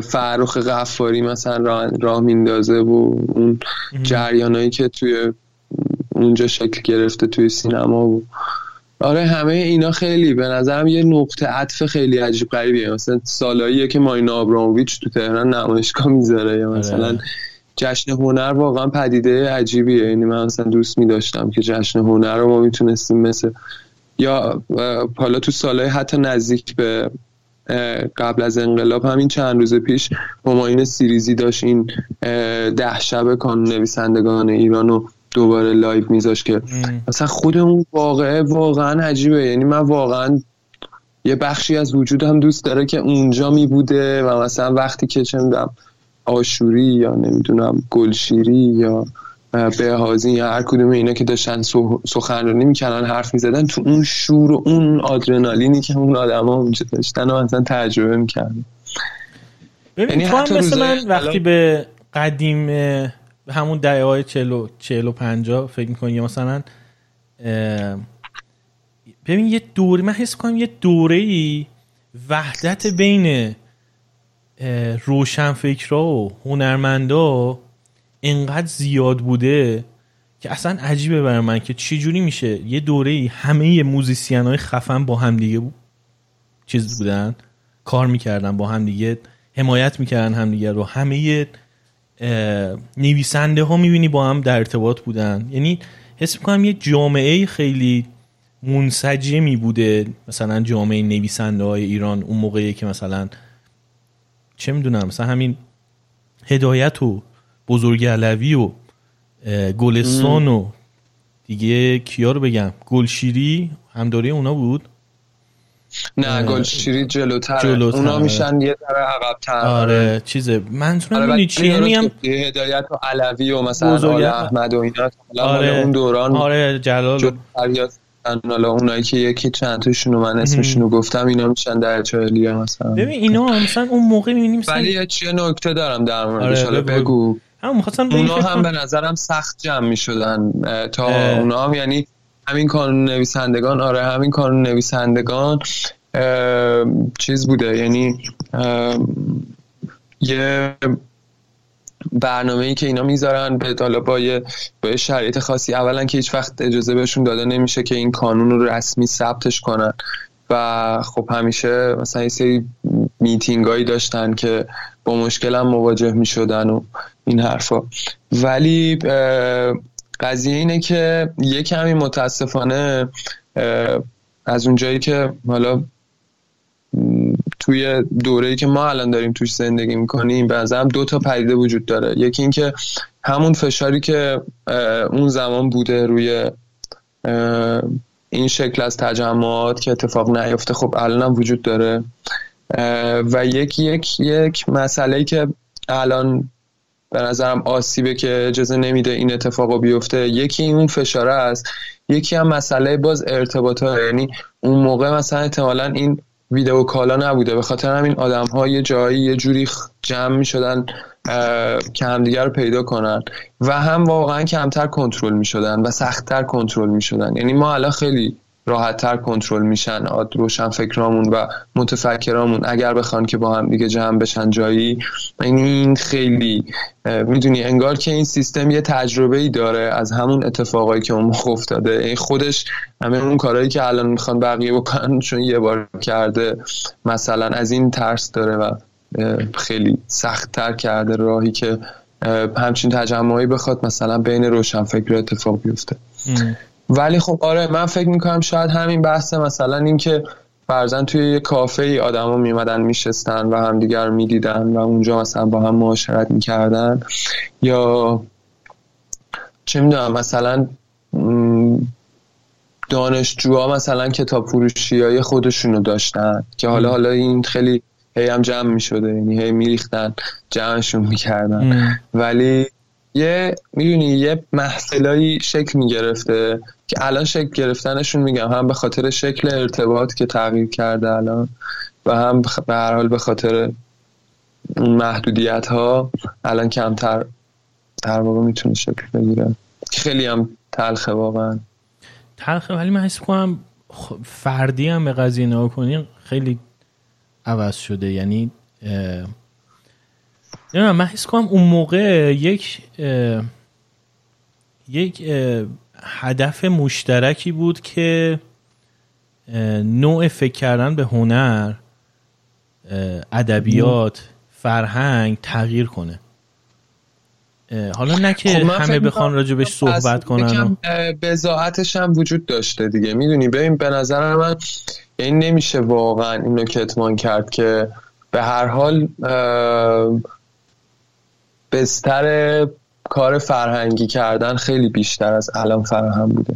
یعنی حتی اگر مثلا یه شاهی بوده که جلوی یه سری چیزا رو حالا سخت بگیره ولی در کنارش باز یه فرهی بوده که داشته سعی می‌کرده که یه کارایی هم بکنه. یعنی حتی یه جاهایی مثلا توی همین بحث شب ده, شب کانون نویسندگان که توی اون باغ در واقع سفارت آلمان هم برگزار میشه که تو چون جز خاک ایران نبوده یعنی اونجا برگزار میشه و به خاطر همین. مثلا اون آقای بکر که حالا نمی‌دونم اسمش می‌شده سرکنسولگر اونجا یا چه سمتی داشته که رئیس اونجا بوده.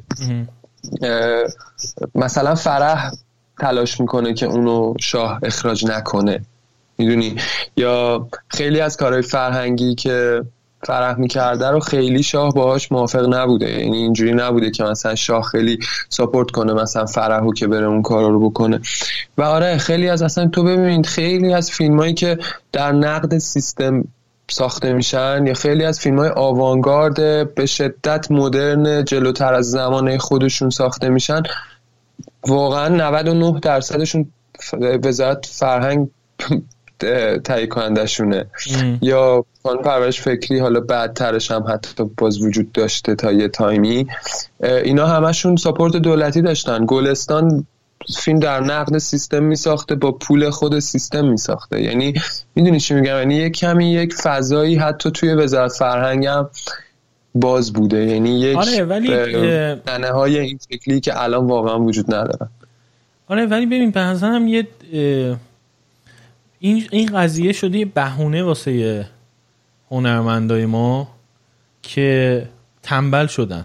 یعنی به نظر من توی هر حوزه ای الان میری با هر کی صحبت می‌کنی میگی چرا کیفیت پایینه همین حرفای تو رو می‌زنه. ولی قضیه اینه که نه لزوما بسته بودن و اینا به ربطی به کیفیت داره ولی مانع نیست به نظر من. اصلا تو چیزایی که هیچ گونه ممانعتی هم براش وجود نداره کلا بیخیال شدن آدم یعنی تلاششون کم شده به نظر من برای اینکه یک اثر هنری خوب خلق کنن یک کتاب خوب بنویسن. خیلی نگاه به نظرم خود هنرمندا به هنر فسفودی شده. یعنی اینکه خب این که به هر حال شرایط زمانه یعنی به طور کلی می‌تونه روش تاثیر بذاره. ولی آره من با حرف تو هم موافق هستم. یعنی اینجوری هم نیست. نگاه من هم اینجوری نیست که بگم همش مثلا تقصیر سیستمه. قطعا همش تقصیر سیستم نیست. ولی سیستم خیلی خیلی تاثیر گذاره روش. ببین یعنی ما باید مثلا الان مثلا از چه نسلی باید توقع داشته باشیم که بیاد؟ مثلا اون کار با کیفیت رو که تو میگی رو انجام بده.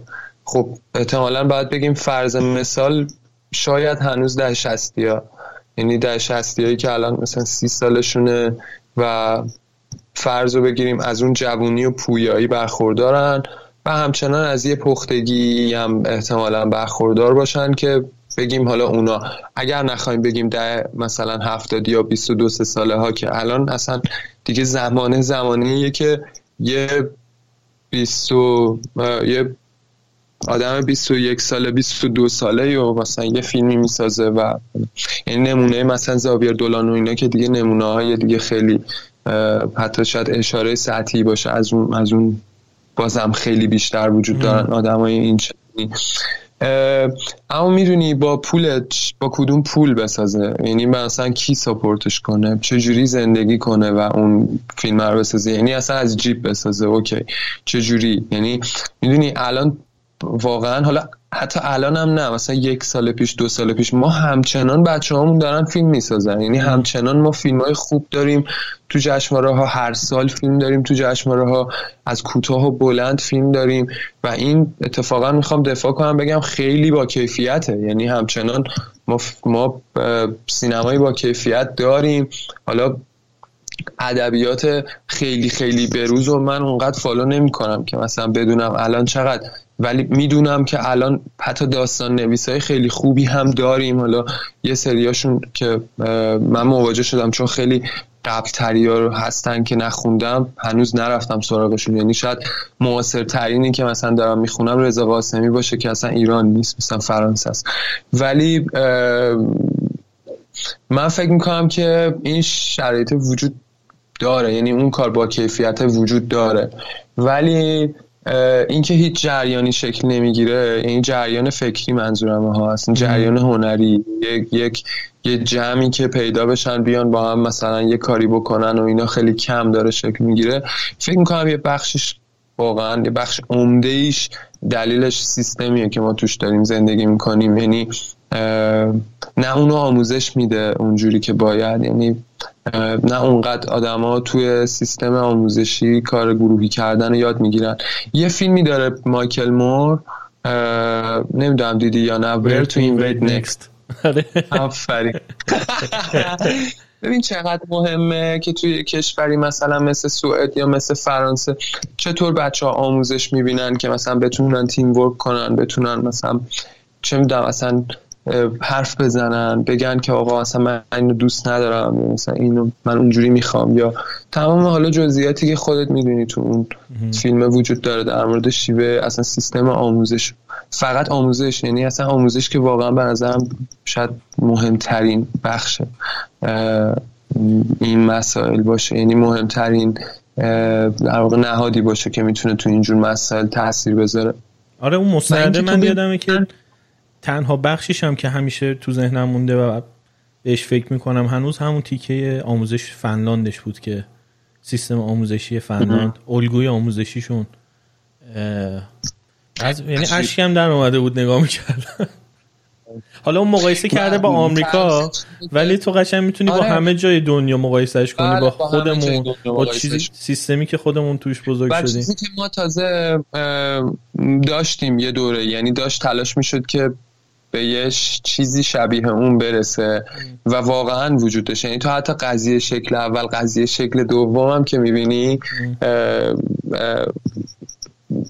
کیارستمی آدمایی که دارن تو فیلم حرف می‌زنن تو می‌بینی که واقعا اون فیلم سال 58 ساخته شده بعد از انقلابه و چون چون هنوز یه سری جریانا وجود دارن دارن سعی می‌کنن که خودشون رو مثلا حالا پیش ببرن و جریان فکری یا اون تغییری که ما می‌خواستیم تو سیستم مثلا اتفاق بیفته.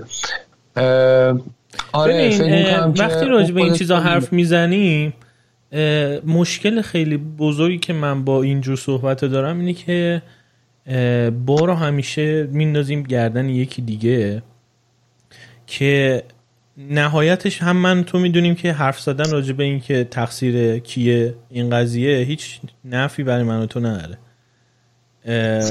من همیشه دوستان راجع به صحبت کنم که نیست تا که ببخشید. بذار حرفتو تموم کنیم بعدش ببینه همیشه من اینجور موقع می‌خوام خیلی فردی به قضیه فکر کنم به اینکه من الان دارم چرا اشتباه فکر می‌کنم راجع به این قضیه و اون قضیه. می‌دونی؟ چرا من مثلا موقعی که با شاهین صحبت می‌کنم من و شاهین نمی‌تونیم به این برسیم که چرا من و شاهین مثلا تفکری برای هنری که داریم انجام میدیم نداریم. حالا من و تو رو دارم مثال می‌زنم ولی منظورم اینه که انگار که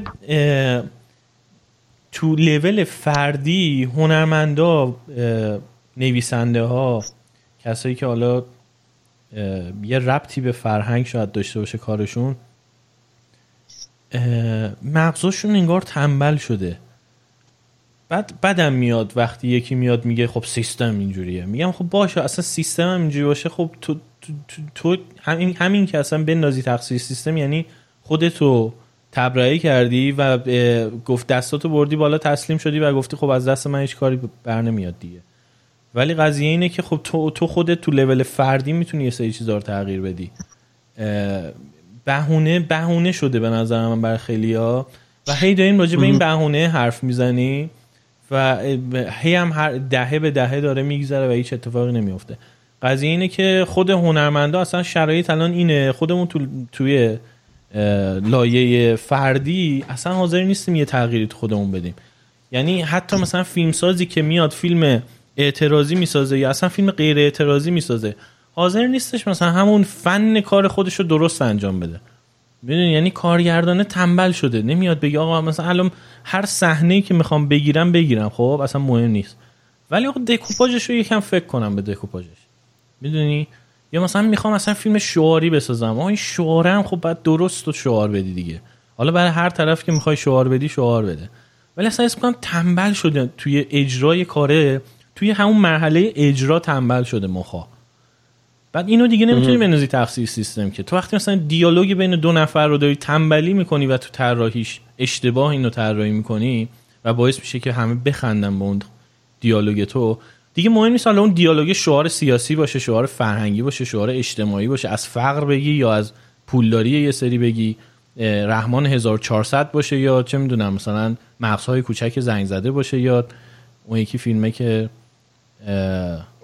قاب عکس حرف می‌زدن با هم دیگه. می‌دونی؟ مثلا اینکه قاب عکس با هم حرف می‌زنن توی فیلمی خب این اصلا از بیس قضیه سینما سینمایی نیستش. می‌دونی؟ من چند تا قاب دارم می‌بینم آدما تو قاب دارن با هم حرف می‌زنن. برنامه کودکه.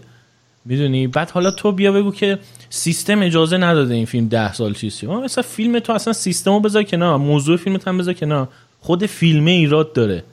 تو تو مغزت به عنوان یه خب، هنرمند تنبلی من باید مخالفت کنم. من بذار باید مخالفت کنم. اینکه اون فیلم تنبلی کرده یه چیزی خب بذاریم دیده بشه. نه نه اصلا بحث بحث اونو کاری ندارم اما من به نظر مال همه فیلم ها باید دیده بشن خب؟ اینکه توقیف شده رو نمی‌خوام بگم چون فیلم بدی بوده. نه به نظر من اصلا توقیف فیلم یه چیزیه که مزخرفه. ولی قضیه اینه که از اون قضیه حالا بگذریم راجع به خود این فیلم حالا بخوایم صحبت کنیم من میگم چرا تو همین فیلم تو تنبلی کردی؟ یعنی چرا همین حرف تو درست نزدی؟ اینکه صرفا یه فیلم اعتراضی بسازی که هنر نیستش که. بعد درست بسازی یه فیلم خوب بساز. حالا اعتراضی باشه اعتراضی نباشه. اینکه جلوشی گرفته میشه چیز بدیه و اشتباه به نظر من. ولی قضیه اینه که خود همون فیلم ارزش هنری نداره. یعنی حتی بعد حالا هی بیا بگو این فیلم من اجازه نمیدم. ما نمی‌تونیم فیلم بسازیم. آخه فیلمایی هم که ساخته میشه حتی اونایی که توقیف میشن فیلم های خوبی نیستن.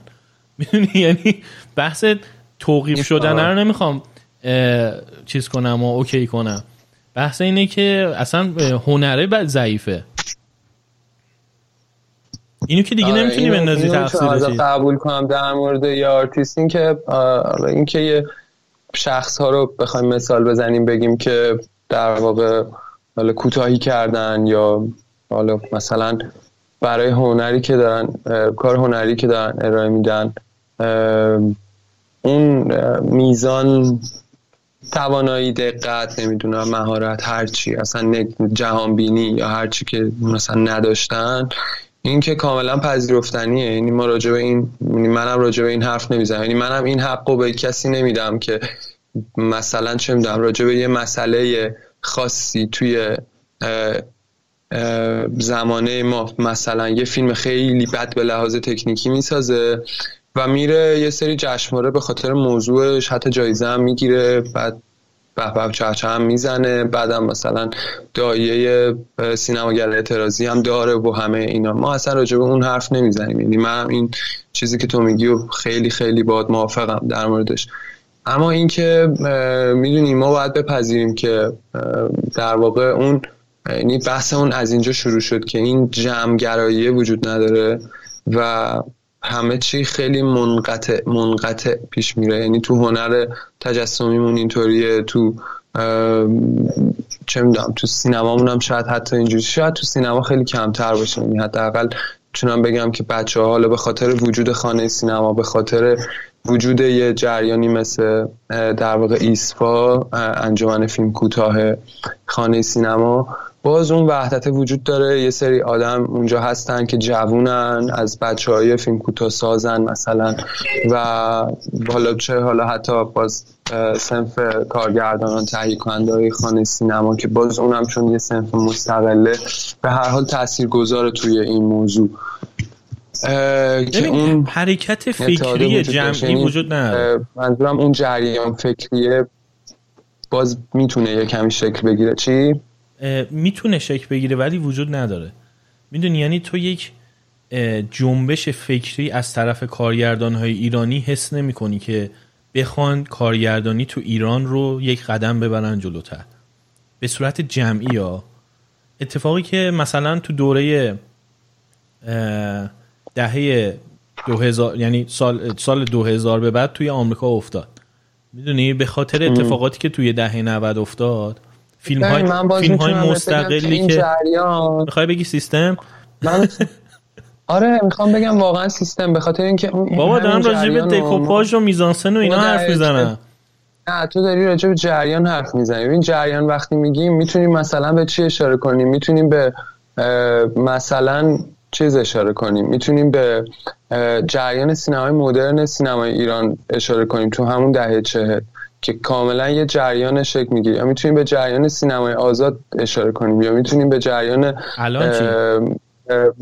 چیز چی اشاره کنیم؟ به جریان همون کانون پرورش فکری کودکان اشاره کنیم. می‌تونیم به جریانایی که سینمای مستندمون اونجا یعنی الان باز باز می‌تونم بگم تو سینمای مستند شاید اینو باز یه کمی دست به شکسته وجود داره. الان هم نمی‌دونم اون جریانی که تو می‌خوای ازش حرف بزنی چیه. چون اگر بحث نمی‌دونم اگر بحثمون در مورد افراد باشه که خب افراد تک و توک دارن یه کارایی می‌کنن. یعنی مثلا چه می‌دونم همین امشب شهر مکری جایزه جشنواره شیکاگو رو گرفت که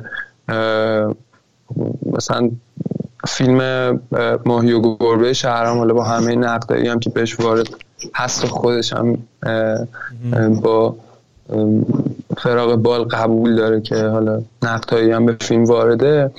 ولی فیلم توی جشنواره ونیز جایزه افقهای نور رو می‌گیره و کلی راجبش نوشته میشه و مثال فردی تا دلت بخواد اتفاق آره مثال فردی می‌تونیم بزنیم ما. می‌تونی فرهادی رو اسم ببری می‌تونی مکری رو اسم ببری می‌تونی نمی‌دونم کیکی رو اسم ببری.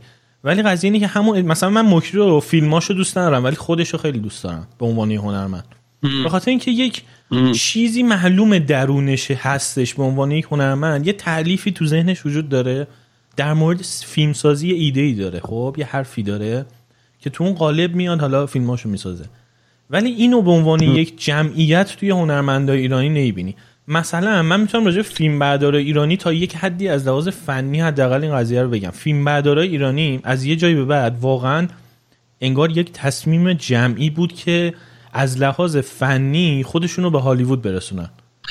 می‌دونی؟ الان من واقعا اینو می‌تونم بگم. توی توی مختص توی فیلم برداری ما واقعا هیچ کم نداریم از فیلم های هالیوودی.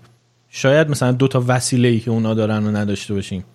ولی که خیلی از وسایل هم داریم. یعنی تو هر دوربینی اون دنیا باشه اینجا هم می‌تونی اون وسیله‌ای که ما توش اصلا لازمش نداریم و نداریم آفرین.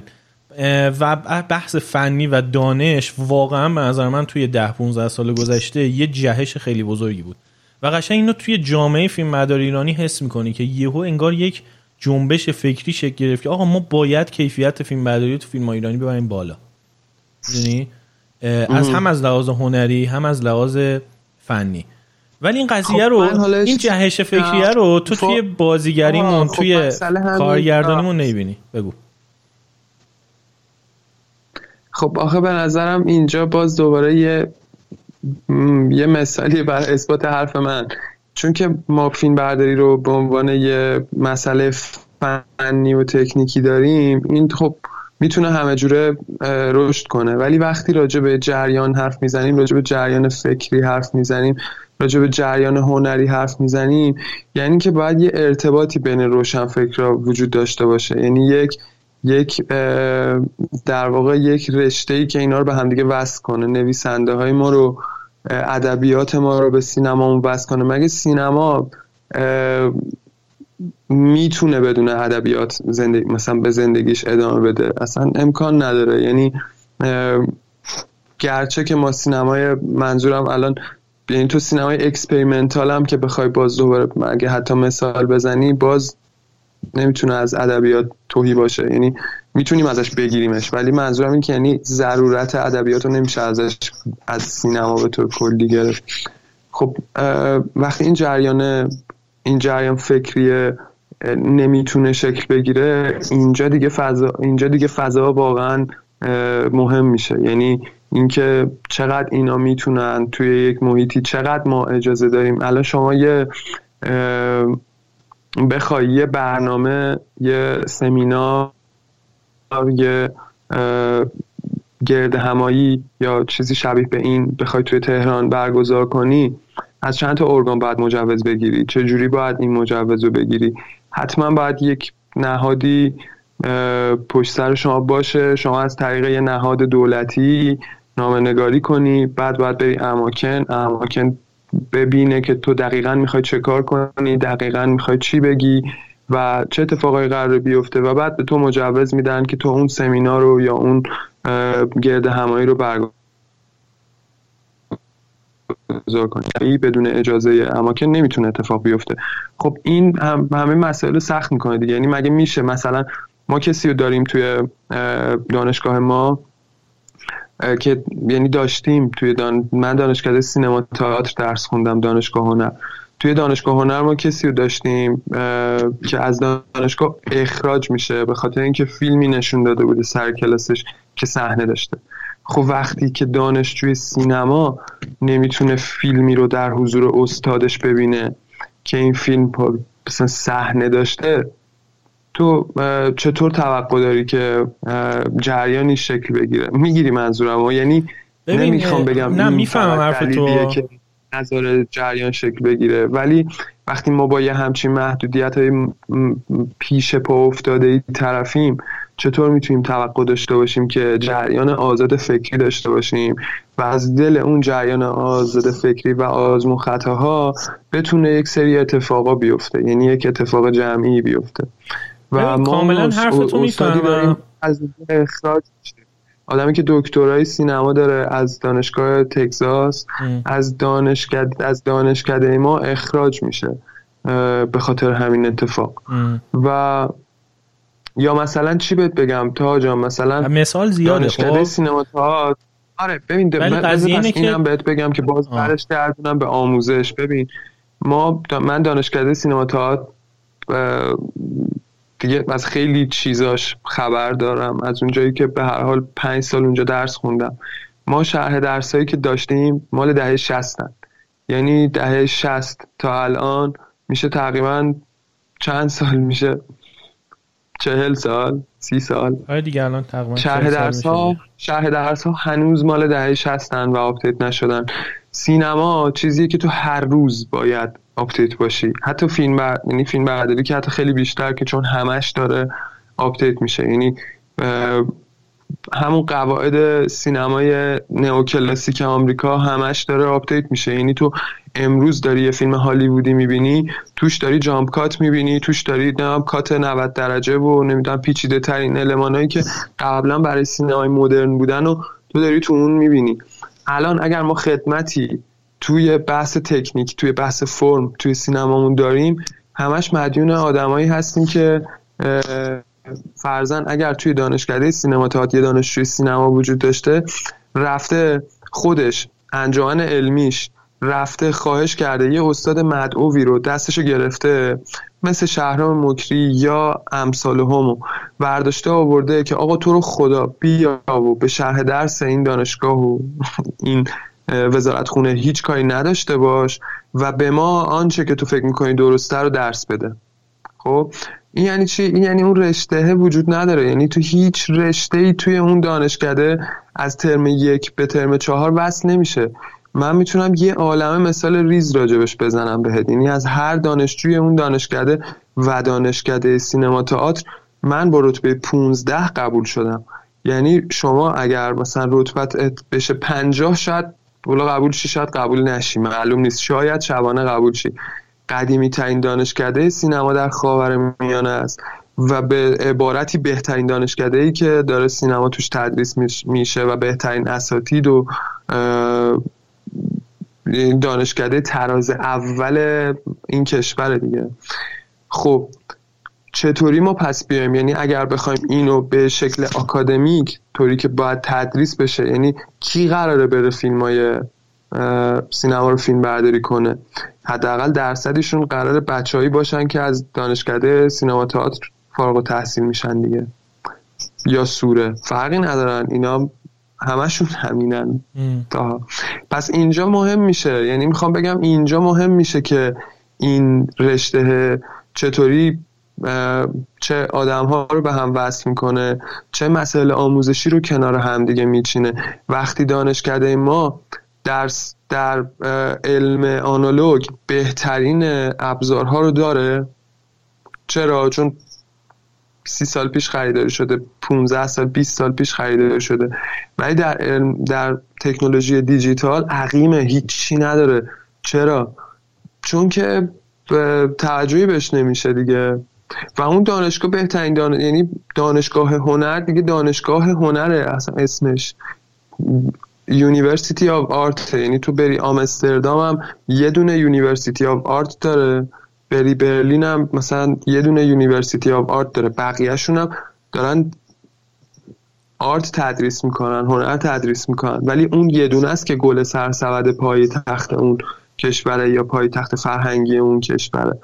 خب وقتی اون اونجا انقدر چیزه وقتی انقدر محدوده یا بگذریم از هیئت علمی ها و قوانینی که در موردشون وجود داره که چطور چنبره زدن به اون دانشگاه و موندن و اجازه نمیدن آدمای جوون بیان و حتما باید در هر ترم تعداد زیادی واحد بگیرن و اکثرشون آدمایی که علمشون گندیده و تقریبا چیزی که دارن تدریس می‌کنن چیزیه که 20 سال پیش قطع شد. حرفات مخالف که نیستم خب با حرفات. ولی قضیه اینه که من میگم همش شده حرفامون وقتی راجع به هنر حرف می‌زنیم راجع به اقتصاد حرف می‌زنیم راجع حرف می‌زنیم شده همین.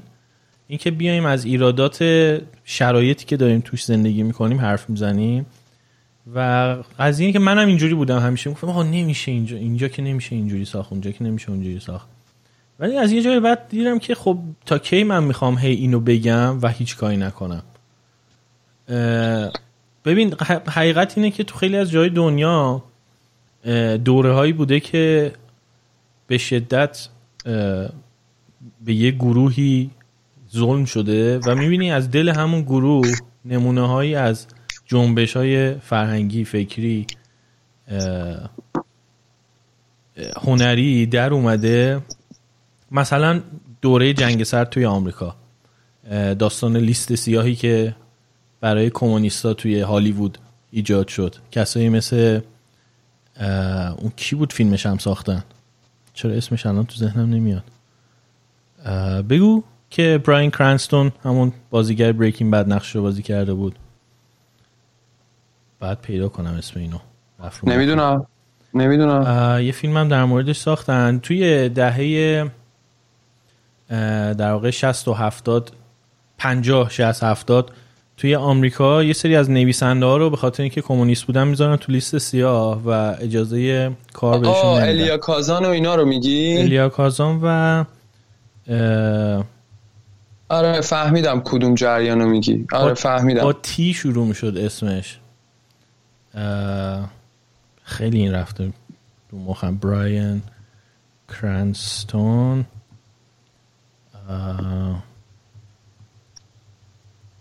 بعد این اسم نویسنده رو پیدا کنم. ترامبو. آره. آره که ترامبو. چیز بریکفست تیفانی تیف... صبحانه در تیفانیز رو نوشته بله بود بله. که به خاطرش اسکار هم می‌گیره ولی به اسم یک آدم دیگه یعنی به یکی دیگه در واقع اسکار میدن. اسم این رو فیلم نبوده به خاطر اینکه تو لیست سیاه بوده. فیلم نامی نوشته به اسم کسای دیگه در واقع توی تیتراژ اسمشون می اومده. و میگم می‌بینی تو همون دوره همین نویسنده ها تونستن باز اون حرکت خودشون رو انجام بدن و حتی میگم اون کمونیستا توی هالیوود تونستن افکار خود کمونیستی خودشون رو تو فیلم ها بچپونن. یعنی راهش رو پیدا کردن.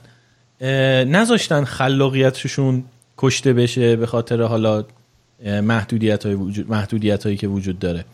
قضیه اینه که با ما مسئله فرهنگی هم داریم.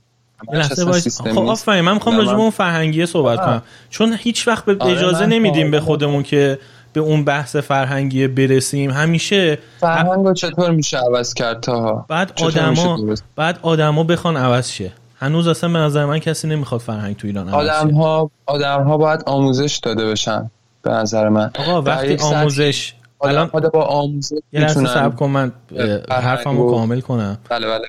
بگو بگو اون راجب آموزش و اینا حرف زدی. من میگم اصلا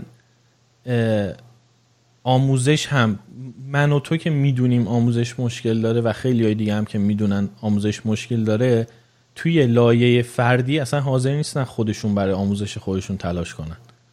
می‌دونی؟ خیلی میگم ماها خیلی برامون راحت شده که بندازیم تقصیر یکی دیگه و اشکالی هم نداره. ولی قضیه اینه که بعد اینکه انداختی تقصیر یکی دیگه بعد یه فکری با حال خودت بکنی دیگه. اون فکری با حال خودت بکنی رو خیلی نمی‌کنن. و اینو من دوست دارم راجبش صحبت کنم که این اتفاق باید بیفته دیگه. ببین اگه مثلا من من تو میگی دهه 60 چیزتون طرح درسیتون. من تئاتر خوندم. تئاتر مال 100 سال پیشه طرح درسیش خیلی وضعش بدتر از لحاظ چیز بودن کهنه بودن طرح درسیش. ولی قضیه اینه که تو همون بچه های تئاتر من اینا اصلا 99 درصدشون خودشون حاضر نیستن برن تو حتی تو اینترنت تو موبایلشون مطالب جدید روزو بخونن. یا مثلا کارگردان های حرفه ایمون که شغلشون کارگردانیه فکر آموزش خودشون رو این ریست کردن علم خودشون رو نمی‌کنن. اینو اینو دیگه چی می‌خواد ببین الان تو دوره نیستیم که تو بگی فقط علم و دانش از طریق هیئت علمی و معلم و دانشگاه بهت برسه. تو هر کسی بخواد راجع به هر چیزی یه چیزی یاد بگیره می‌تونه بره خودش یاد بگیره. خب من میگم همیشه توی این قضیه ها وقتی می‌خوام با یکی صحبت کنم همه این حرفای تو رو می‌زنه و هیچ وقت فرصت نمیشه بریم مرحله بعدی راجع به خودمون حرف بزنیم. می‌دونی؟ بیا راجع به این حرف بزنیم. آره. من خیلی موافقم. با حرفت هم موافقم تاها. یعنی بیا اینو آسیب شناسی کنیم و ببینیم که چه راهی وجود داره براش. خب؟ یعنی ببین من میگم اولا که کاملا باید موافقم. یعنی آدم هایی که نیاز اینو حس کنن که باید مثلا کتاب بخونن. حالا کتاب نه به معنی فعل کتاب خوندن. کتاب داره ما رو به یک جهان دیگه ای وصل می‌کنه دیگه. حالا اون جهان می‌تونه اطلاعات باشه می‌تونه یک تجربه فرهنگی باشه و و و هزار تا چیز دیگه که می‌تونه تو دل اون کتابه باشه. یعنی اگر که ما این اینو به این ضرورت برسن آدما که باید مثلا بیشتر مطالعه کنن خب این آره یه چیز فردیه. یا اینکه مثلا یه فیلم بردار مطمئنا اگر بره دانشگاه فیلم برداری بخونه بعد بیاد بیرون خب دیگه تموم شد. تموم میشه همونجا. یه فیلم بردار باید دائما خودش رو با علم و تکنولوژی روز فیلم برداری دنیا همراه کنه. و نه اصلا هر رشته دیگه ای یا اصلا یه فیلم بردار نه فقط صرفا باید راجع به فیلم برداری بدونه بلکه باید راجع به کارگردانی بدونه راجع به میزانسن بدونه راجع به نمی‌دونم موسیقی حتی بدونه راجع به خیلی خیلی چیزهای دیگه هم باید بدونه که اینا بهش کمک کنه که بتونه فیلم بردار خوبی بشه. اینا همه کاملا درسته. و اینکه ما چقدر حالا آدم هامون به صورت فردی این کار می‌کنن یا نمی‌کنن یه بخشش برمیگرده به خودشون. یعنی یه بخشی برمیگرده به اینکه من چقدر برای خودم این ضرورت رو احساس می‌کنم که با این کار باید این کار بکنم. ولی یه بخشیش هم برمیگرده به اینکه چقدر ما آموزش دیدیم. یعنی چقدر از دانشجوهایی که میرن تو دانشگاه بهشون روش تحقیق قبل از دانشگاه یاد داده شده. این چیزیه که سیستم آموزشی وظیفشه که آموزشش بده. یعنی اصلا روش تحقیق چیزی نیست که تو تو دانشگاه واحدش رو پاس کنی. تو اینو باید تو دبیرستان واحدش رو پاس کنی. این باید تو توی تو به تو باید یاد داده شده باشه در اصلا ابتدایی دبیرستان که به منابع مثلا موثق فقط اعتماد کنی و فقط یا اینکه چطوری بری به اون چیزی که اون اطلاعاتی که مد نظرت دست پیدا کنی اینا رو اینا باید آموزش داده بشه. آقا ارتباط اصلا تو یه بچه باید در مورد اینکه بتونه از خودش در مقابل نمی‌دونم اینکه بهش تجاوز بشه سوء استفاده بشه باید آموزش داده بشه بهش دیگه. این کجا باید آموزش داده بشه؟ توی مدرسه یا فقط توی خانواده؟ می‌دونی یعنی به نظرم یه بخشی از این ایرادها به سیستم آموزشی ما وارده که ما درست آدم ها رو آموزش نمیدیم. یعنی ببین اصلا می‌خوام یه مثال دیگه بزنم. توی همون فیلم آقای مایکل مور بچه ها چجوری میشینن سر کلاس؟ تو دور یه میز میشینن. ولی ما چجوری میشینیم؟ یه نفر روبرون میشینه ما همه روبرون یعنی این خودش یه فرهنگی با خودش میاره که ما نداریمش. من تو دانشگاه توی ما یه بخشی از کلاسامون هم میز وسط بود که گرد بود هم صندلی های رو به تخته بود. همه می‌رفتن بای دیفالت روی اون روبروی تخته یا میشستن در حالی که دوتا میز وجود داشت. چرا؟ به خاطر اینکه این براشون جا نیفتاده بوده. توی ذهنشون اینطور شکل گرفته که اون کارو بکنن. به نظرم اینا این, این نقد ها وارد هست. اونجایی که فردی میشه بله من چقدر مسئول می‌دونم خودم و در قبال خودم. این آره این درسته. می‌خوام یه مثال نقضم بزنم. من الان دارم تو سوئد درس می‌خونم. یعنی من ترمی که در واقع ترم اول دانشگاهمه تقریبا یه بلوش سه ماهش تقریبا تموم شد. یعنی من یک ترم رو تقریبا پاس کردم. و با خیلی چیزا مواجه میشم. چه نکته های به شدت متفاوت و مثبتی که توی اصلا شیوه برگزاری کلاس می‌بینم. میزان دخالت تو میزان دخالت تو توی درسی که داره داده میشه میزان دخالت تو توی تمرینی که داری انجام میدی و تمام تمام این تفاوت ها که به کنار. ولی یه تفاوت عمده هم می‌بینم. اینکه یه آدمی مثل من که به شدت آدم معمولیه یعنی اصلا آدم ویژه‌ای نیست به شدت از بقیه همکلاسیاش که نروژی، آمریکایی، ایتالیایی، سوئدی و از جمهوری چک اونجا حضور دارن به شدت آدم مطلع تریه یعنی راجع به بسیاری از مسائل که مطرح میشه همه سکوتن. و اون آدمی که حالا مثلا فلان نویسنده ها رو می‌شناسه یه داستانی هم ازش خونده یا فلان فیلمه رو دیده یا فلان پدیده رو باهاش آشناست فکر می‌کنم در 90 درصد اوقات فقط منم که اونو و من اصلا آدم ویژه خودم رو نمی‌دونم. یعنی اون چیزها رو کاملا بدیهی می‌دونم. اینکه یه آلمانی وین وندرسون نمی‌شناسه به نظرم مشکل اون آلمانی است. مشکل من نیست که نمی‌شناسم.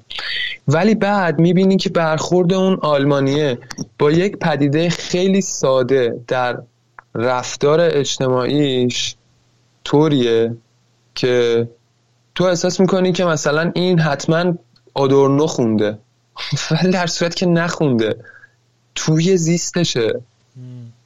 توی زیستش اون رفتاره هست. و اون فقط و فقط از طریق آموزشه. یعنی من یه مثال دیگه باز می‌زنم. یه یه آقایی که از استادای خیلی قدیمی فلسفه است توی ایران که آلمان هم درس خونده. اینجا فلسفه دانشگاه تهران درس میده. عذر می‌خوام که اسمشون رو یادم نمیاد. یه مقاله ای ازش خوندم که داشت راجع فوتبال آلمان حرف می‌زد و داشت می‌گفت آلمان فوتبالش فلسفیه. یعنی یه فلسفه ای تو فوتبالش هست که همون سالی بود که قهرمان شدن به برزیل هفت گل زدن توی فینال. و داشت میگفتش که چرا؟ میگفتش که ما فلسفه رو توی چه عکس خوب نیست. حالا بعدا عکس عکس بگیریم یه عکس خوب. میگفتش که میگفتش که ما فلسفه رو چطوری درس دادیم اینجا؟ یه مثال بامزه می‌زد. میگفتش که توی میگو یه نفر پرسیدن که امروز رفتی مدرسه بهت چی یاد دادن؟ بچه میگه اجده گیری. یعنی یاد دادن که چطوری اجده ها رو بری شکار کنی مثلا بگیر بعد میگفتش که خب این به چه دردی می‌خوره؟ یعنی باهاش چی کار می‌کنی؟ می‌گفت چی دیگه منم مثلا بزرگ شدم معلم میشم می‌تونم اجداگیری درس بدم. و می‌گفت ما چیزی که ما تو فلسفه درس دادیم همین بوده. یعنی یه چیزی که ما صرفا یاد دادیم و اونا یاد گرفتن و احتمالا اونا میرن همونو به یکی, یکی دیگه یاد میدن. و مثلا میگفتش که توی, توی آلمان کتاب راجع به نمی‌دونم مثلا مکانیک هست. فلسفه مکانیک. کتاب راجع به مثلا ورزش هست. فلسفه ورزش. میگه که اینا فلسفه رو آوردن توی زیستشون یعنی آوردن توی اون شیوه زندگی و این کاربردیش کردن فلسفه رو. خب حالا اینو ما هر چیز دیگه ای می‌تونیم جاش بذاریم کاری ندارم. اونجایی که راجع به آموزش حرف می‌زنیم یا راجع به فرهنگ به نظرم آموزش و بعد رسانه به نظرم این دوتا خیلی خیلی تاثیر گذارن توی مسئله فرهنگ که می‌تونن تغییر ایجاد کنن. و ما واقعا از جفتشون محرومیم. اینکه حالا محروم دست نیستیم الان رسانه کجا محرومیم ما از ما ما از صدا و سیمامون کاملا محرومیم. یعنی ما مهم نیست. ملیمون چرا مهم نباشه؟ نه الان رسانه آخه صدا و سیما نیست. آقا من خواهرم من خواهرم صدا و سیما می‌بینه. تو اون دهاته مگه یارو چه می‌دونم اسمارت فون داره؟ بابا ما دو تا بچه تو این دو هفته خودکشی کردن سر اینکه smartphone نداشتن. ولی اونایی که دارنم کل جامعه حرف بزنیم. okay که منو تو update یم اینترنت داریم موبایل داریم سرعتمون بالا فلان فیلم رو می‌بینیم نمی‌دونم به هزار تا منبع اطلاعاتی دسترسی داریم. نمی‌دونم زبان انگلیسی بلدیم. بابا اینا رو باید واقعا در نظر گرفت. یعنی ما داریم دنیا رو از زاویه دید خودمون می‌بینیم. ما به اون اون بچه‌ای که توی یه شهر محروم داره زندگی می‌کنه اون به چی دسترسی داره؟ ببین تو میری یه مثال تو میری اکستریم قضیه رو مثال می‌زنی. تو داری خیلی اکستریم قضیه رو خب مثال می‌زنی. من میگم توی هم می‌دونم. می‌دونم. ولی تو تهران بذاری همدان همدان یه شهر بزرگه. همدان کسی اینستاگرام نداره یعنی آدمی نیست تو همدان که اینستاگرام داشته باشه؟ خب من میگم همون آدمم هم استفاده ای که از رسانه می‌کنه اونجا چه اتفاقی میفته می‌دونم می‌دونم. ولی همون آدمایی هم که رسانه تمام رسانه ها دسترسی دارن باز اون اتفاقی که تو رسانه می‌تونه بیفته نمیفته یعنی قضیه اینه که تو تو آره برو اکسترا آره اون کسی که فقط و فقط صدا و صدا می‌بینه آره می‌تونی راجبش حرف بزنی که رسانه براش محدوده. ولی من میگم برای اون کسایی هم که رسانه براشون محدود نیستم اتفاق خاصی نمیفته یعنی رفتار رسانه تو ببین حتی کانال هایی که توی خارج از ایران دارن محتوای فارسی تولید می‌کنن واسه ایرانیا باز از لحاظ رسانه ای ضعیف ترینن یعنی یعنی مشکل خیلی فراتر از محدودیته. آره خیلی تلخه. چون تو وقتی به, اون رسانه هم نگاه می‌کنی می‌بینی که چقدر بد که اون هم داره خب آره بیا راجع به اون حرف بزنیم. چون که تو دیگه ای فکر آره و اینکه تو میگم تو تو اون ذهنیتی هستی که من الان هرچی بگم تو می‌خوای به محدودیت وصلش کنی. ولی من از محدودیت گذشتم میگم خیلی خوب. من نمی‌خوام. ببین من ولی من, میگم آسیب شناسی کنیم مسائل مسائلو. من می‌خوام فقط ببینیم آسیب یعنی شناسیه. واقعا فقط می‌خوام که بگم به نظرم این نکته ها وجود دارن. یعنی اگه ما از فرهنگ حرف می‌زنیم آقا باید مثلا یک اگه مسئله ببین یکی اتفاق خیلی تلخی دیروز افتاد. یه خانومی رفته بود دم خونه یه مسئولی که یه اتفاقی بینشون افتاده بود. به حالا هر اتفاقی هم که افتاده بود و گرفتودن زده بودنش. تصویرش پخش شده دیگه. حتما تو هم دیدی. یک آدم مریض اون مسئول حراست سینه به سینه اون دختره دست می‌زنه. خب چه ربطی داره الان این بحث ما؟ صحنه تلخی نه. آره ولی خب چه ربطی بحث ما داره؟ شکل گرفته؟ اون آدم چه ذهنیتی در مقابل نرو سراغ اکستریم ها. این اکستریم ها همه جای دنیا هم وجود دارن. تو الان من اصلا نمی‌فهمم چرا داری اکستریم ها رو مثال می‌زنی. ببین محدودیت آره تو ببین بگذر. می‌دونم ولی الان یه ساعت تو داری می‌دونم یه ساعت خب همون اتفاقی که برای همه ایرانیا میفته داره برای تو هم میفته و من می‌خوام بگذریم از این قضیه. تو داری راجع محدودیت ها حرف می‌زنی راجع به اینکه آموزش اون بده. یه لحظه وایسا. آدم تو دل یه فرهنگی رشد کرده. می‌دونم. حرفم فقط همین. می‌دونم ولی این تو... فرهنگ باشه. اون آدم ها باشه خیلی خوب قبول دارم خب. ولی قضیه اینه که تو الان من بهت بگم چرا اون آدم اینجوریه؟ تو می‌خوای بگی باز ما محدودیت تو رسانه داریم تو آموزش ما محدودیت داریم تو فلان محدودیت داریم. من میگم خیلی خوب بیا از اینا بگذریم بریم تو لایه فردی. ولی تا میای خب. راجع به لایه فردی حرف بزنی باز وصلش می‌کنی به سیستم و چیز و اینا. من میگم آقا اونو به عنوان یک فکت بیا بذاریم کنار راجع به خودمون حرف بزنیم که ببینیم خودمون داریم چیکار می‌کنیم. چرا؟ چون اون یه فکته. اونو بذاریم کنار. الان من هر وقت با یکی صحبت می‌کنم راجع به این قضیه هم فکر می‌کنم من دارم از کسی دفاع می‌کنم. ولی قضیه اینه که من از اصلا از اون مشکل اصلی گذشتم الان. من میگم اون یه فکتیه که هیچ کارش نمی‌تونیم بکنیم واقعا. خب؟ یعنی هر چقدر هم راجع بهش حرف بزنیم نه. نمی‌تونیم بگیم هیچ کاری نمی‌تونیم بکنیم. ما بذار حرفم تموم شه.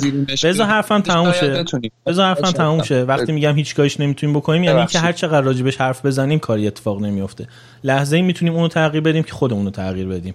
من این قضیه برام خیلی مهمه. قضیه اینه که ما هر وقت راجع به مشکلاتمون حرف می‌زنیم راجع به اینکه عامل خارجی داره با ما چی کار می‌کنه سیستم داره چی کار می‌کنه آموزش داره چی کار می‌کنه حرف می‌زنیم و میگیم خیلی خوب اینجوریم دیگه. ولی من میگم آقا اون سیستم کیه؟ خب اگه بخواد سیستم تغییر کنه اول باید خود ما تغییر کنیم. می‌دونی؟ اینکه بیای صرفا بگی اینکه صرفا بگی ما توی همچین سیستمی داریم زندگی می‌کنیم سیستم آموزشیمون اینجوری رسانه اون محدوده فلان فلان. من میگم خیلی خوب اینو به عنوان فکت بیا بذاریم کنار. خب حالا من و تو چجوری می‌تونیم تغییر کنیم؟ من و تو نوعی ها یا فرد فرد این جامعه. بعد اینکه بیا مثال بزنیم مثلا مثال اون حراست رو بزنی هیچ کمکی الان به بحث من و تو نمی‌کنه. چون داری یک مورد اکستریمه که من و تو جفت هم مخالف موافقیم که اشتباهه. داری مثال می‌زنی و من میگم خب خیلی خوب. اونو الان از اون بخوایم گذر کنیم چیکار من و تو مشکل اصلیمون چیه؟ مشکل اصلی من و توی نوعی خب اینه که کتاب نمی‌خونیم. مشکل من و توی اصلی کتاب که میگم منظورم این کتاب فیزیکی که بگیری دست بخونی نیست. منظورم اینه که بری دنبال جواب. اینکه سوالات تو بری دنبال جوابشون پیدا کنی. اینکه ببینی که مثلا چه می‌دونم یه مشکلی که هستش توی اون ور دنیا چجوری حلش کردن؟ اصلا تو خودت میری قبل اینکه یکی بیاد به یاد بده اینو خودت اصلا آدم این است که بری جوابتو پیدا کنی؟ این قضیه اینه که میگم من خسته شدم از اینکه هر چی میگم هر ایرادی رو میگم. به, به, به استارتاپ ها گیر میدی میگن آقا محدودیت هست سیستم اینجوریه نمی‌دونم ما نمی‌تونیم کارمون رو به هر کی میگی یعنی همیشه گفتگو در مورد مشکلات ما ایرانیا سر این قضیه که آقا ما محدودیت داریم و اینجوری اونجوری متوقف شده. و من اصلا دلم می‌خواد یه بار که شده اصلا از این چیزه بگذریم بگیم خیلی خوب الان مثلا اینکه یک کارگردان ایرانی وقتی می‌خواد فیلم بسازه براش مهم نیست که دکوپاژش درسته یا نه به خاطر چیه. باز حالا اولین چیزی که میگن همه میگن خب وقتی محدودیت وجود داره و تو نمی‌تونی اون چیزی که دلت می‌خواد رو بسازی اینجوری اینجوری. من میگم خیلی با بیا از این قضیه لحظه بگذریم. ببینیم خود اون کارگردانه چرا اینقدر اصلا براش مهم نیست که فیلم خوب بسازه.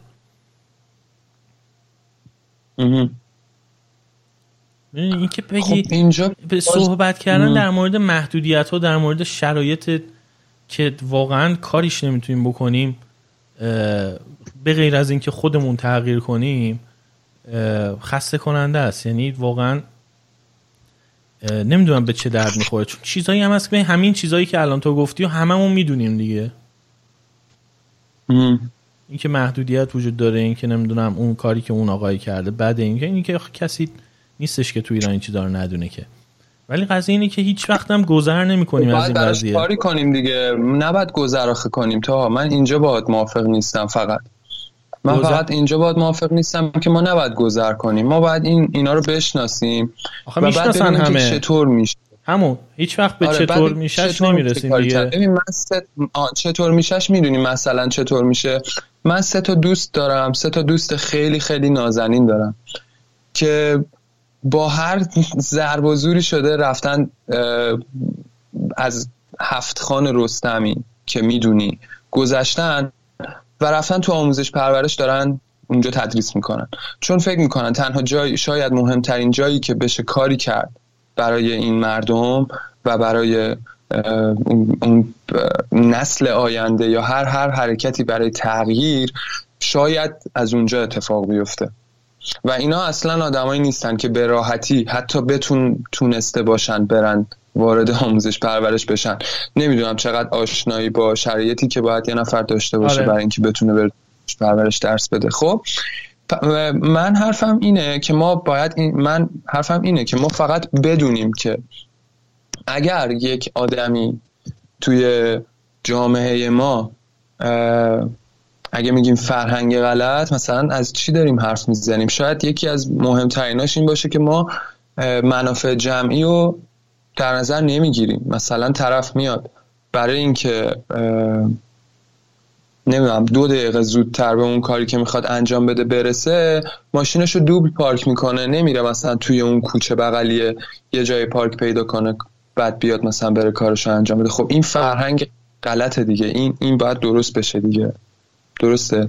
حالا اگر بخوایم بیایم توی هنر اینو بررسی کنیم باید وضعیت نقد بشه. یعنی ما اگر بخوایم یه وضعیتی رو درستش کنیم اول باید بیایم ببینیمش بعد بتونیم نشونش بدیم بعد بتونیم امیدوار باشیم که این می‌تونه حالا تغییر ایجاد کنه. یعنی حتی وز... نشون دادن وضعیت یعنی نشون دادن و آگاه شدن به یک وضعیت غلط می‌تونه راهی باشه برای اینکه ما بتونیم بهترش کنیم. یعنی اینو از به عنوان یک از نگاه آرتیست که باید چیکار کنه من دارم میگم. و نه اینکه به عنوان یه فرد من شخصا باید در زندگی روزمرم چه کار کنم اونم باز بحثش جداست.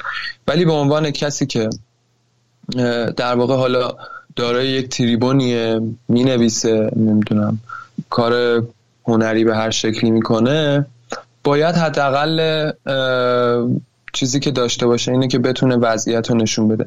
و خب ما تو بخشهایی واقعا از این توی این مسئله مشکل داریم. توی بخشهایی هم نداریم. توی بخشهایی می‌تونه این اتفاق بیفته به شکلی به نوعی. و در نهایت هم با این حرفت موافقم که مشکل ما مشکل تک تک ما هاست و ماها باید تغییر کنیم. ولی اینکه همه همه آنچه بذار حرفم تمام شد ببخشید. همه آنچه که یک نفر بهش می‌رسه رو بتونه در واقع کتاب چرا مهمه؟ چرا کتاب خوندن مهمه؟ چون یک تجربه ای یک آگاهی یک درکی از یک مسئله ای رو یک آدمی می‌تونه با خوندن اون کتاب باش مواجه بشه. چه می‌خواد یه داستان باشه. چه می‌خواد اون مثلا شکل اون کاتارسیس در اون تراژدیه باشه که برای طرف اتفاق بیفته. چه بخواد یک پدیده خیلی فکت محوری باشه که بخواد راجع به یه فکتی خیلی منطقی صحبت کنه. حالا شبیه به یه فیلم مستند راجع به یه مسئله ای اونو بررسی کنه که حالا مثلا خیلی منطقی طرف بتونه باش مواجه شه بپذیرتش. می‌دونی. این تغییر تو وجودش اتفاق بیفته. خب این خیلی منظورم اینه که این خیلی کارو سخت تر می‌کنه برای یک جامعه که بتونه اون جامعه خودش رو بهتر کنه.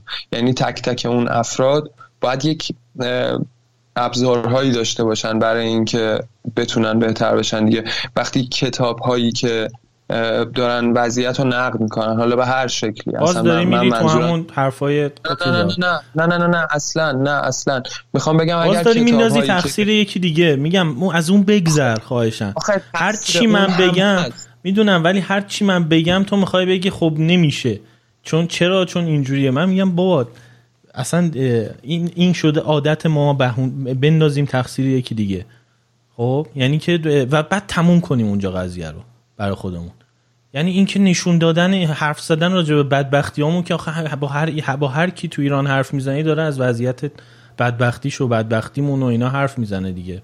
دیگه برای هیچ کی چیز نیستش این قضیه که مشکل داریم ما. خب بحثمون رفته به این سمت که تو داری میگی که اینو ما باید ازش بگذریم. من میگم نباید بگذریم. نه خب. می‌خوای ازش الان بگذریم. یعنی از این بحث. الان بگذریم. سراغ یه موضوع دیگه ای وقتی میگم گذشتن نه که اینکه فر... بیخیالشیم. وقتی میگم گذر کنیم یعنی اینکه یک مرحله بریم جلوتر. ما مشکلمون اینه که مرحله بعدی رو انجام نمیدیم. یعنی همیشه تو این مرحله گیر می‌کنیم که خب وضعمون بده دیگه. شرایطمون بده محدودیت داریم فشار زیاده تموم میشه. جملهمون تموم میشه. نقطه سر خط. من معتقدم که ما تمام این فشار رو همه محدودیت ها و همه مسائلی که وجود داره ما واقعا داریم کار می‌کنیم. یعنی نه دیگه نمی‌کنیم هر... یعنی کاری که می‌کنیم به درد نمی‌خوره. می‌دونی؟ من اصلا بحثم می‌خواستم از اینجا بحثم خب، شروع بشه. همون آفرین. من اصلا همون من آفرین. یعنی من خب، می‌خواستم بحثمون خب برای اینکه هیچ وقت نمی‌رسیم ما ایرانیا به این نقطه. می‌دونی؟ برای اینکه همیشه حرفای تو رو می‌زنن همه. که آقا شرایط اینجوری اینجوریه میگم گذر کنیم یعنی برسیم به اینجا. از اینجا شروع کنیم همیشه بحثمونو که آقا همه خب خیلی خوبه. همه می‌دونن که این و این تمام چیزایی که تو گفتی حرفای تکراریه که همه همه به هم می‌زنیم. ولی قضیه اینه که نقطه تموم میشه پاراگراف تموم میشه کتاب بسته میشه همیشه اینجا. آقا آره خب وضعیت اینجوریه دیگه. خب بیا نبندیمش. آره. موافقم. بیا با بیا کل حرف من و... و کل مخالفت من با تو این نبود که حرفای تو اشتباهه حرفای تو درست بود. ولی همیشه میگم بیا گذر کنیم. یعنی بیا نقطه رو بذاریم بریم سر خط. حالا ادامه قدم های بعدی رو راجبش حرف بزنیم. اینکه حالا با تمام این وضعیت ها تو میگی کار خوب داره انجام میشه. من میگم کار خوب انجام نمیشه. می‌دونی؟ و اینکه چرا حالا کار خوب انجام؟ کار خوب, رو چطوری بررسی می‌کنی؟ یعنی به نظر تو کار خوب چه تعریفی داره که کاری که پشتش یک اصالت وجود داشته باشه. دو فکر وجود داشته باشه. سه وجدان وجود داشته باشه. حالا هر کدوم از اینا می‌تونه چیز باشه. اصالت یعنی اینکه واقع، واقعی باشه از از خود اون آدم در اومده باشه. کپی نباشه. حرف یکی دیگه نباشه. حرف خودش باشه. خب دوم چی بود؟ من هم خواستم بپرسم دوم چی بود؟ اصالت داشته باشه وجدان داشته باشه. آخری و وجدان بود داره ولی دومی منم خودم هم یادم رفت. دیر وقت الان یکی نصف شبه. من فکر کنم دیرترین ضبطیه که دارم تو زندگی انجام میدم. فکر کنم طولانی ترین شد. امیدوارم مثلا آدمایی که گوش میدن اینجا برسن نه من اپیزود 4 ساعت یعنی هم داشتم. من الان من الان واقعا تشکر می‌کنم از این کسی که اگر الان اگه تا این لحظه بیشتری نه من پرشنونده تا این اپیزودم یه اپیزود چهار ساعته است. یعنی چیزه. خب کسایی که رادیو نیست گوش میدن عادت دارن. دو ساعت براشون چیزی نیستش. چی داشتم گفتم؟ حالا همینا که یادمه رو بگم شاید یادم اومد دوم حالا فعلا راجع به اصالت و اصالت.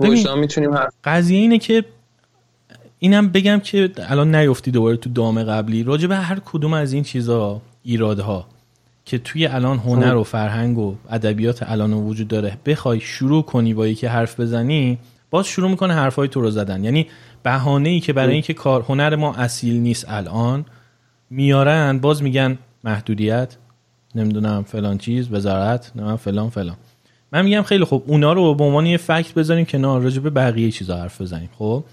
الان چرا هنر ما اصالت نداره؟ از این لحاظ که ببین مثلا شهرام مکری درسته که شبیه کار خودش شبیه کارهای هنرمندای دیگه است ولی اصالت داره. چرا؟ چون معلومه از یه چیزی تو وجود خودش داره در میاد. وقتی میگم اصالت منظورم اوریجینالیتی ایده نیستش یا اون کار قبلا انجام نشده باشه. منظورم اینه که واقعا از وجود اون آدمه در اومده باشه. آها دومی همین بود. اصلا دومی و اولی یکی بود. یکی بود. اصالت داشته باشه. الان کارهای ایرانی حس نمی کنی اصالت داره. یعنی که آدمه مثلا وقتی فیلم می‌بینی اکثر فیلم های ایرانی رو که می‌بینی حس نمی کنی واقعا یک چیزی تو وجود این فیلمساز بوده و مجبور بوده این رو ابراز کنه و بعد این فیلم رو ساخته. می‌دونی؟ یعنی نیاز داشته که این آره. فیلم رو بسازه. و از اصالت وجودش در اومده این فیلمه. خب غیر از این که بگیم حالا خیلی ها نمی‌تونن اصالتشون رو بروز کنن به خاطر محدودیت ها دیگه چیا می‌تونه باشه؟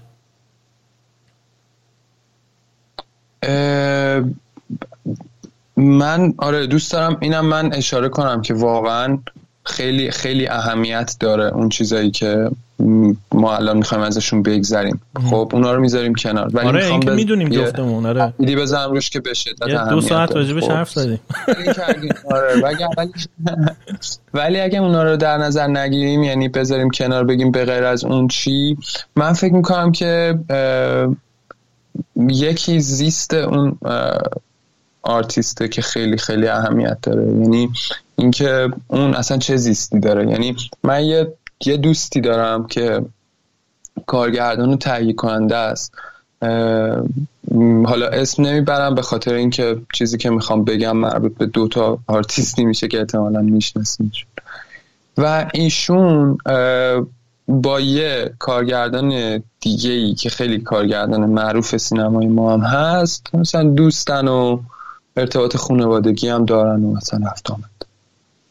بعد این میگفتش که یه روزی که رفتم خونشون خیلی بامزه هم تعریف می‌کرد اینو میگفتش که وقتی که حرف زدنش و مدل برخوردش با بچهش و خانومش و نمی‌دونم اینو چیزایی که راجبش ما چیزایی که موضوعایی که راجبش حرف می‌زدیم و مثلا موضوعایی که پیش می آورد برای صحبت کردن و همه اینا چقدر شبیه فیلماش بود. بعد می‌گفت من وقتی از خونش اومدم بیرون دائما داشتم به این فکر می‌کردم که خب این آدم خب معلومه که همین فیلم رو می‌سازه. یعنی وقتی زیستش زندگیش و چیزایی که باش درگیره در زندگی همینه خب محصولش از این بهتر نمیشه. یعنی زیستشه دیگه همونو داره فیلم می‌کنه. خب پس اینجاست که مثلا من به معدود شاگردایی که داشتم و دارم مثلا همیشه میگم که بچه ها مثلا داستان خوب بخونین. مثلا این همیشه ازشون حالا می‌پرسم توی چیز که اول حالا همیشه بر من خیلی بخش جذاب کلاس اولین جلسه است که همیشه ازشون می‌خوام چند تا داستانی که دوست دارن و خوندن و بنویسن. که حالا اونجا خیلی جالب میشه که بعضیا تازه یهو انگار مواجه میشن با اینکه مثلا داستان نمی‌خونن یا مثلا نمی‌دونم. یا یا فیلم های مورد علاقهشون چه فیلماییه یا مثلا چه موزیکی گوش میدن. این که خیلی از خیلی از بخش های کلاس همیشه واسه من اینجوری بوده که بچه ها فیلم معرفی کنم داستان معرفی کنم یا حتی بعضا مقاله معرفی کنم. بگم مثلا اینو بخونین. بعضا متاسفانه به خاطر شیوه غلط آموزش ما مجبورم که مجبورشون کنم که بگم مثلا باید بیاید لکچر بدید راجبش یا یه می‌پرسم ازتون یه چیزی که واقعا میگم این باز اون ایراده رو bold می‌کنه. ولی فکر می‌کنم که خوراک یه آرتیست یعنی اینکه اصلا یه آرتیست چی در طول روز اصلا به چه چیزایی فکر می‌کنه با چه چیزایی مواجه میشه. یعنی خوراک خودش چیه؟ چه جور موزیکی گوش میده؟ مثلا موزیکی گوش میده موزیک پاپ فلان جوره یا مثلا واقعا عمیقا از یه موسیقیایی لذت می‌بره و سعی می‌کنه واقعا تربیت کنه خودشو. ما یه استاد تدوین داشتیم توی انجمن سینمای جوان و ایشون به ما میگفتش که بچه هاتونو عادت بدید به فیلمایی که ریتم کند داره. یعنی می‌گفت بچه هاتون براشون فیلم های کند براشون فیلم هایی که ریتم کند داره بذارید ببینن. چون ما رو ما رو فیلم هایی که دیدیم بدادت کرده که اگر یه فیلم مثلا آندره تارکوفسکی بذارن واسه همون ببینیم به همون بذار سخت میگذره. مثلا اینجوریم که این چرا کات نمیشه به فیلم به پلان بعدی و این بازی سندیه در صحبتی که قبلا کردیم ولی بگذاریم ازش. این که ما چه خوراکی داریم خب خیلی. یعنی کسی که مثلا خودش داره چه می‌دونم مثلا سریال فلان جور می‌بینه و نمی‌دونم مثلا موزیک پاپ فلان جور گوش میده و نمی‌دونم فلان داستان پرفروش ایرانی که می‌دونیم چیه رو مثلا می‌خونه خب احتمالا محصولش هم قرار نیست که چیزی فراتر از اون باشه. ولی خب کسی که سعی می‌کنه مواجه کنه خودشو با یه دنیای جدیدی حالا چه توی ادبیات چه توی موسیقی چه توی سینما.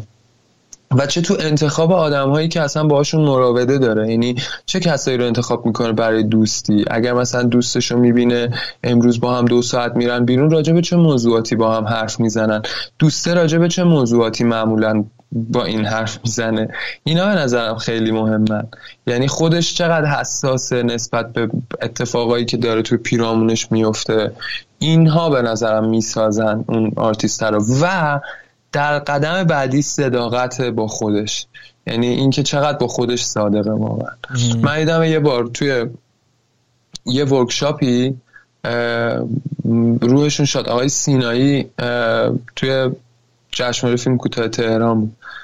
آقای سینایی اومده بودن و صحبت می‌کردن. من آخر جلسه پرسش و پاسخ خود من سوالی پرسیدم. سوال همین بود. گفتم که خیلی اون موقع یه فیلمنامه داشتم. خیلی این فیلمنامه رو دوست داشتم. بعد مثلا برای چند تا از دوستام هم حالا تعریف کرده بودم. نمی‌دونم یا فلان.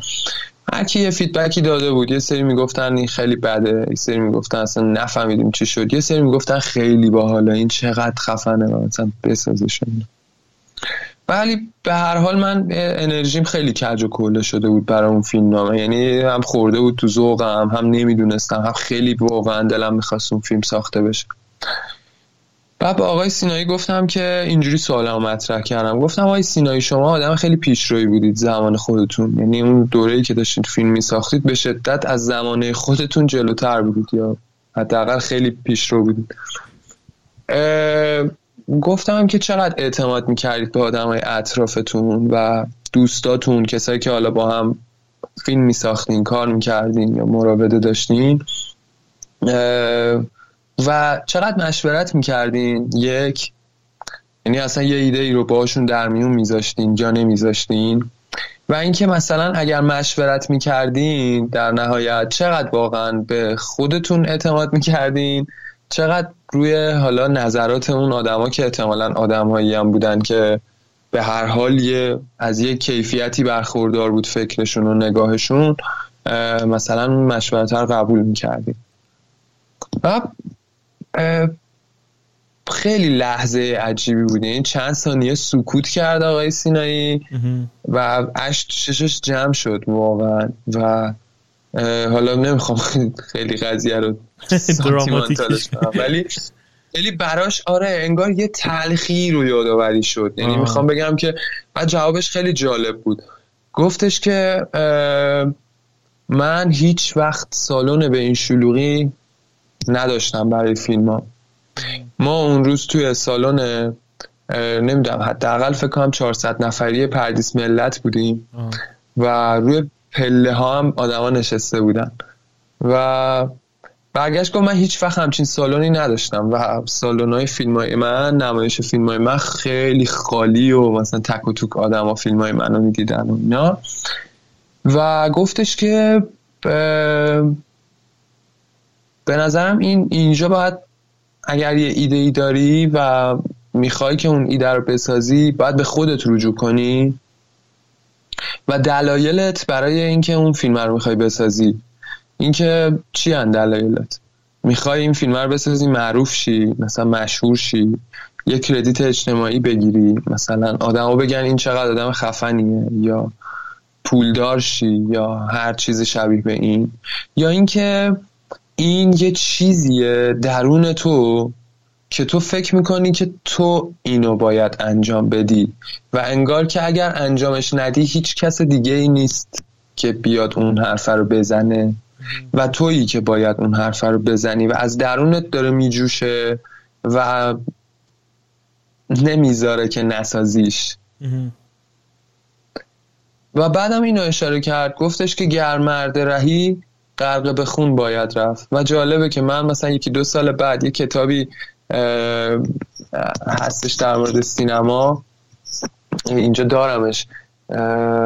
تصاویر دنیای خیال که این جمله ها رو روی اون نوشته اتفاقا و کتاب مال آقای سیناییه. بعدا اون جمله ها رو اونجا هم دیدم. آره این که واقعا به نظرم صداقت خیلی مهمه. صداقته و بعد حالا باز اگر بیشتر بخوام پیش برم و راجبش حرف بزنم عرق ریزان روح واقعا باید اتفاق بیفته برای آرتیست. یعنی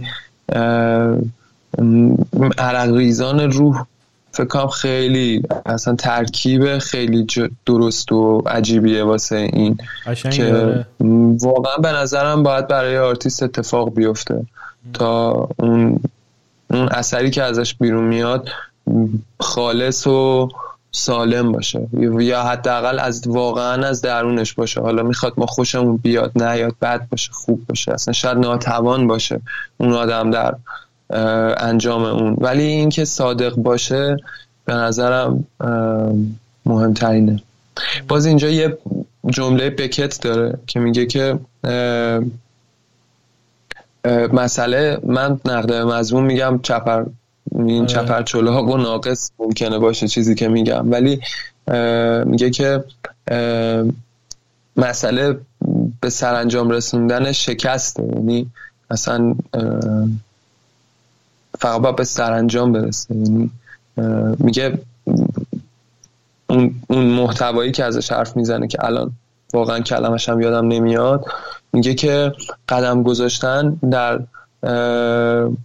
در امور ناشناخت امور ناممکنه و نه برای ممکن کردنشون. ببین آیا قشنگ گفتی. یه چیزی که فقط می‌خوام اضافه کنم همین نگرش خود ابرازانه به هنره که حس می‌کنم تو ماها وجود نداره. یعنی من خودم خیلی دارم روی این قضیه کار می‌کنم. حتی تو پادکستم. به اینکه خود ابرازانه به این کارایی که می‌کنم فکر کنم. من حس می‌کنم که هنر تو ایران حداقل به صورت عمده این قضیه رو تو خودش نداره. یعنی کلا هنرا شاید تنها هنری که بتونی توش این قضیه رو پیدا کنی حداقل در گذشته موسیقی باشه. که بتونی بگی خلق اثر خود ابرازی بوده یعنی خود خودش رو می‌خواسته هنرمند ابراز کنه. ولی وقتی توی ادبیاتمون توی توی سینمامون توی حتی نقاشیمون نگاه می‌کنی می‌بینی که هدف همیشه همیشه که نه. حالا وقتی میگم همیشه یعنی اکثر اوقات. هدف همیشه یک چیز دیگه ای بوده یک چیز خارجی بوده. حتی تو ببین توی معماریمون که نگاه می‌کنیم حالا معماری باستانی خیلی از جای دنیا این شکلی بوده. اکثر جای دنیا این شکلی بوده. یک هدف والایی وجود داشته برای اینکه اون بنا ساخته بشه. وقتی معمار مثلا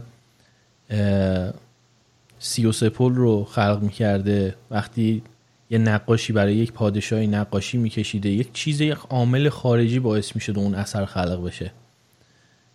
حس می‌کنم این با ما اومده توی دنیای الان. یعنی فیلم سازامون وقتی فیلم می‌سازن خود ابرازیه جزوش نیست. می‌دونی؟ تعداد کمی از آدما.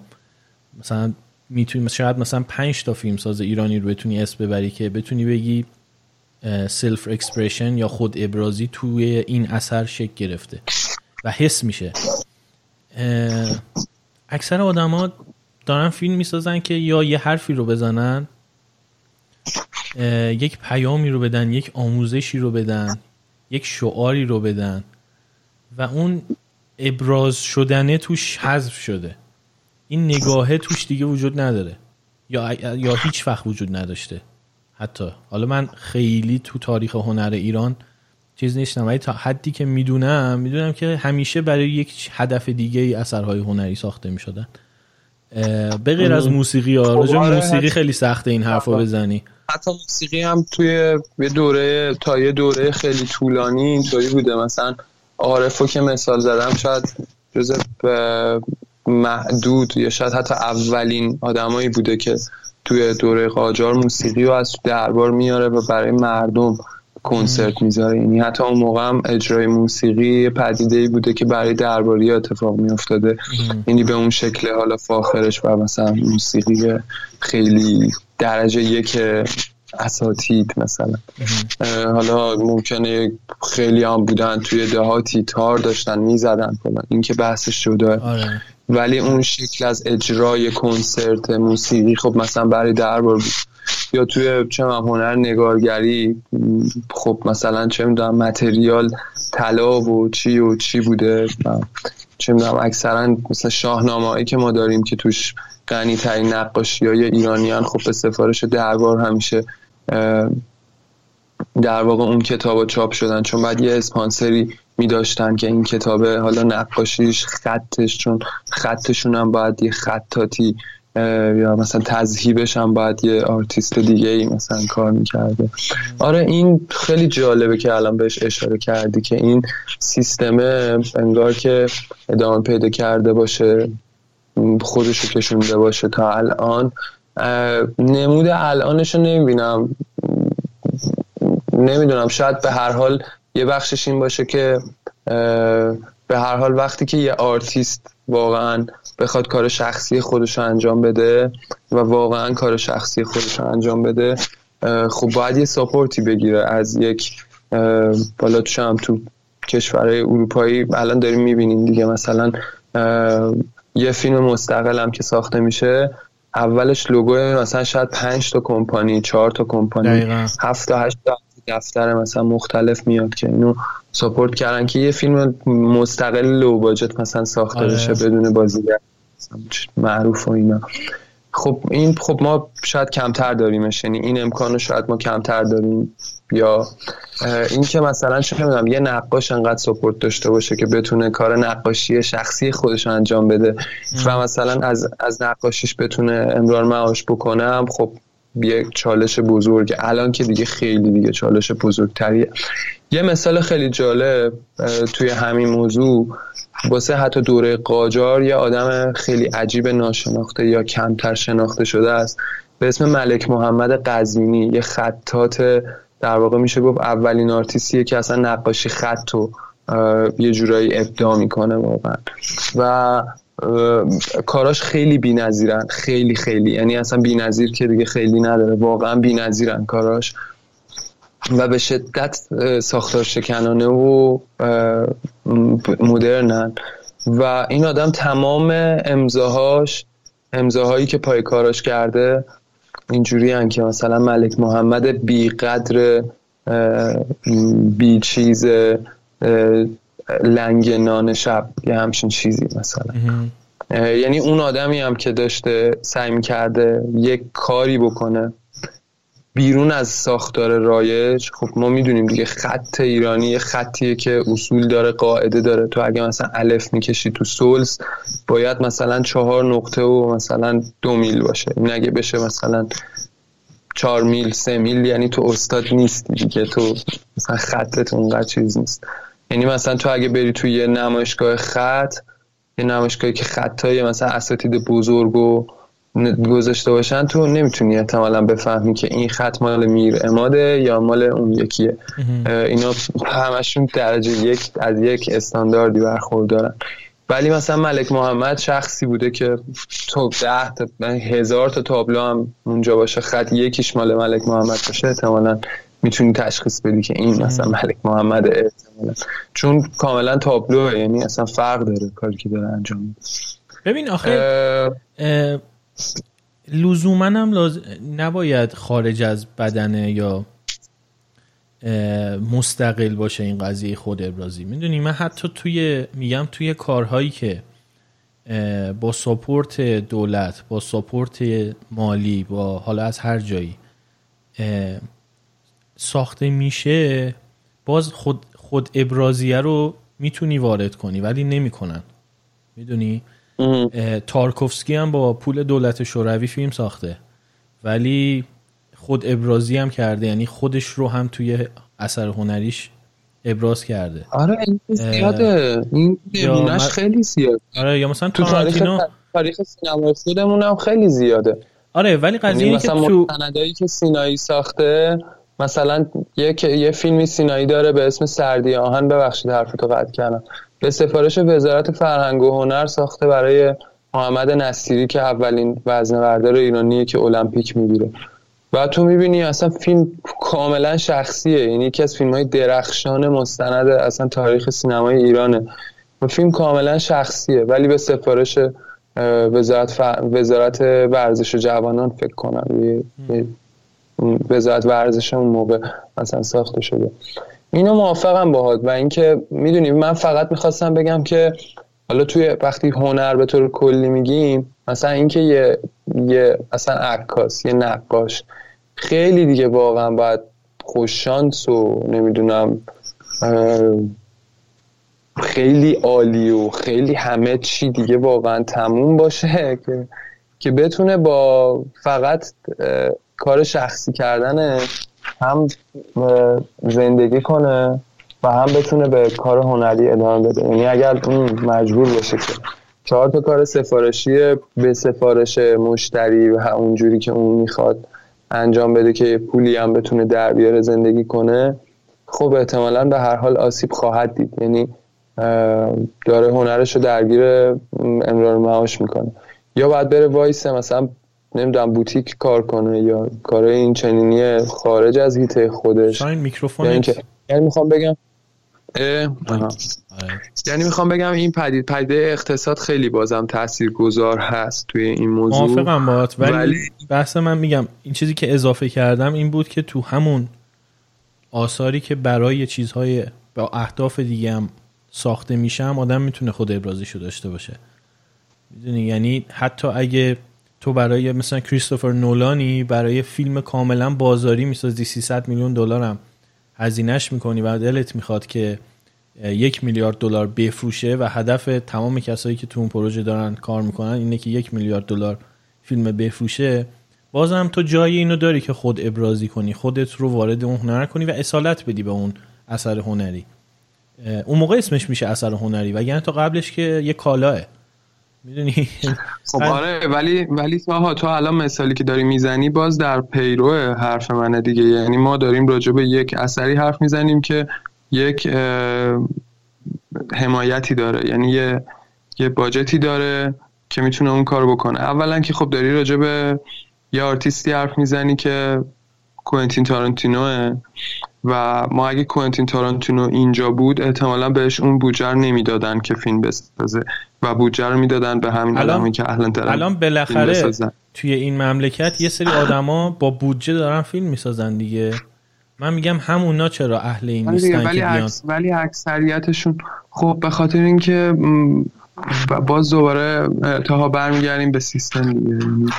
باز برمیگردیم به این که ما سری تهیه کننده داریم. چرا دیگه ما سری تهیه کننده داریم که اینا یه سری تهیه کننده خاصی هن که می‌تونن از فارابی بودجه بگیرن و فیلم تولید کنن.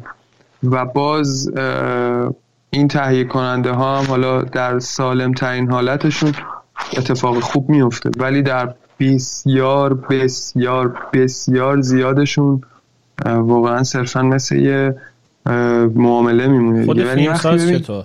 ما وقتی سینمای آمریکا رو داریم مقایسه می‌کنیم با سینمای ایران خیلی مسائل مطرح میشه. به ما یه سینمایی داریم که داره عجیب خودش می‌خوره. فیلم فارابی تولید می‌کنه با یه بودجه فیلمه میره تو سینمایی پخش میشه. فاز قبلی. نه مهمه. نه خب می‌دونم. ولی همه اینا رو ما می‌دونیم الان.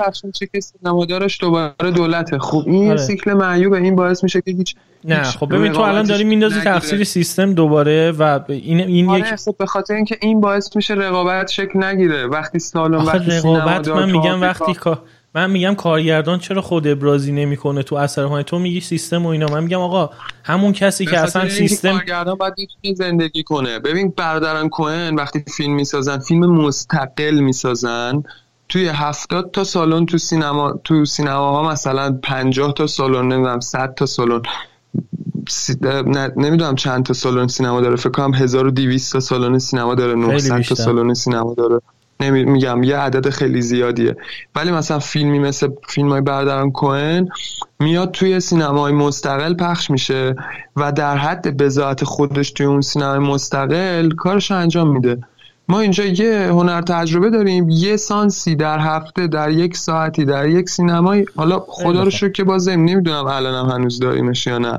یعنی هنوز هنر تجربه الان وجود داره یا نه رو نمی‌دونم. ولی خب اینا به هر حال بسترهاییه که باعث میشه که یه فیلمسازی حالا رشد کنه دیده بشه فیلمش در حد مخاطب خودش و بتونه ادامه بده. وقتی این اتفاق نیفته خب اون اونم خوش میشه. یعنی اون حمایت میگم. اقتصاده و حمایت توش تو تولیدش دخیله دیگه فردش می‌دونم. ولی اینا رو باز میگم رفتی تو اون بحث گذشته که به راجع به مطلب اصلی حرف نزنیم. ولی قضیه اینه که من میگم الان همونایی هم که دارن تو همین سیستم با پشتوانی سیستم فیلم می‌سازن چرا اهل این نیستن که خود ابرازی کنن؟ و حتی اونایی هم که پشتیبانی سیستم رو ندارن و به هر شکلی فیلم می‌سازن هم باز این قضیه توشون کم اتفاق میفته می‌دونی؟ خب ببین راجع به اونایی که پشتوانه سیستم رو دارن و فیلم می‌سازن که خب جواب واضحه. یعنی رقابتی باز وجود نداره براشون. یعنی خب رقابت رو کاری ندارم. میگم خود هنرمند. ارتباطی برخوردارن که می‌تونن اون مثلا درآمد و از اون کاری که دارن می‌کنن داشته باشن و اون فیلم رو بسازن. یعنی مثلا محمد وقتی ساخته میشه اهمیتی نداره این فیلم باجتش رو برگردونه یا نه.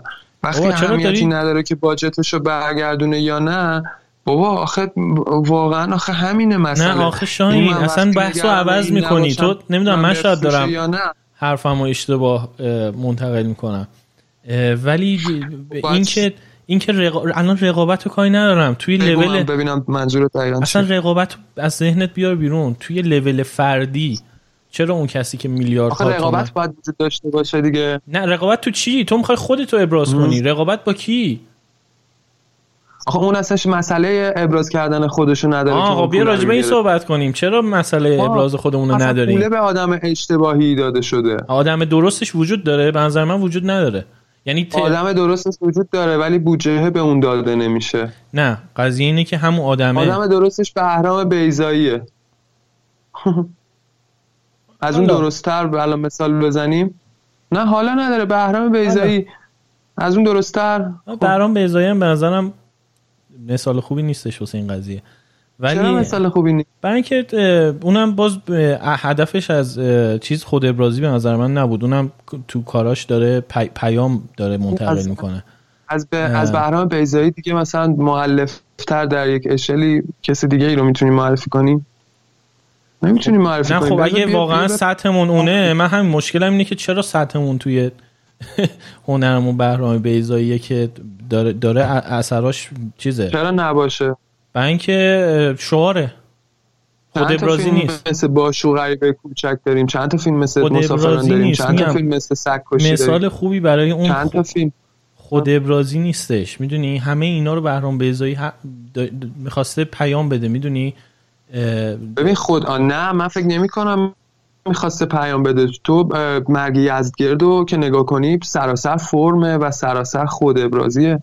نه خود ابرازی نمی‌تونیم اینجوری بگیم واقعا. مرگ یزدگرد یه پیام سیاسیه یک بیانیه سیاسی به نظر من. خود ابرازی خب نیستش یعنی درسته که درسته که یه متن یک متن سیاسیه ولی توی فرم چی؟ نه توی فرم چی؟ توی فرم کارگردانی و توی شیوه روایت چی؟ تا اینو نمیشه چیز خاصی نیستش فرم چیز که فرم مرگزی اتفاقا من جدیدن دوباره دیدمش. من موافق نیستم باید به حال حالا مثال تو مثال تو باید موافق نیستم ولی میگم حتی اگرم مثال بزنی من میگم 5 تا مثل 5 تا می‌تونی مثال بزنی. تو همون 5 تا. مگه آره. جامعه چند تا نخبه داره خیلی می‌تونه داشته باشه. چرا چرا به 5 تا راضی؟ می‌تونه خیلی داشته باشه ولی به 5 تا راضی بشی وقتی 5 تا داره. الان مثلا ما 5 تا داریم برای اون 5 تا چیکار کردیم؟ بعد اون 5 تا مسئله اینه دیگه. 5 تا در یک زمان نیستن که. تو الان همین الان 5 تا رو مثال بزن که دارن الان کار می‌کنن و خود ابرازی توی کاراشون هست. فیلمساز؟ آره. و الان دارن کار می‌کنن. خب می‌تونم خیلی می‌تونم مثال بزنم. از فیلمساز فیلم کوتاه سازه فیلم کوتاه مستعد فیلم کوتاه اصلا غیر از خود ابرازی باشه اصلا اشتباهه. اصلا تو فیلم, فیلم خب فیلم فیلم فیلم بلند از مثال بزنم. خیلی از همونایی که فیلم کوتاه خب. می‌سازن فیلم کوتاه خوبم می‌سازن وقتی فیلم بلند می‌سازن اصلا خب. خود ابرازیه رو فراموش می‌کنن دوباره. باشه. یکیش یکیش هم شهر یکی شهرام مکری که حرفشو زدی یکی دیگهش مجید برزگر خب. من فیلماشو ندیدم خب من پیشنهاد می‌کنم ببینید. یکی دیگهش مجید ورزگر. یکیش حالا اگه من بگم مثلا جعفر پناهی که دیگه سیاسی میشم ولی اونم مثلا نه. مثلا اونم فیلمساز بد. یکیش عبدالرزاق کاهانی که اصلا ترجیح فکر میده که فرانسه باشه حالا گهگاهی هم بیاد و بره. کاهانی به نظرت خود ابرازی می‌کنه؟ خیلی هستن. مثلا من خیلی ها رو می‌تونم مثال بزنم. یعنی ما فیلمساز خیلی داریم. یعنی فیلمساز الان که حالا هم جوونن هم فیلم بلند دارن می‌سازن. کاهانی به نظرم فیلمساز خیلی خوبیه. آره. ببین الان دو, دو تا از اینایی که اسم بردی به نظر من خود ابرازی نمی‌کنن. بیانیه میدن. کاهانی جعفر پناهی اینا دارن بیانی های سیاسی میدن بیانی های فرهنگی خب. میدن. خود ابرازی نمی‌کنن خب من پیشنهاد می‌کنم مثلا طلای سرخ رو ببینید که یعنی... به لحاظ فرم مثلا فیلم چجوری کار می‌کنه. یعنی فیلم میزن فیلم فیلم رو ساختن که یک حرفی رو بزنن. می‌دونی؟ یعنی یک حرفی رو به توی مخاطب بزنن. خودشون رو ابراز نکردن. مخصوصا جعفر پناهی این کارهای آخرش که فقط این شده.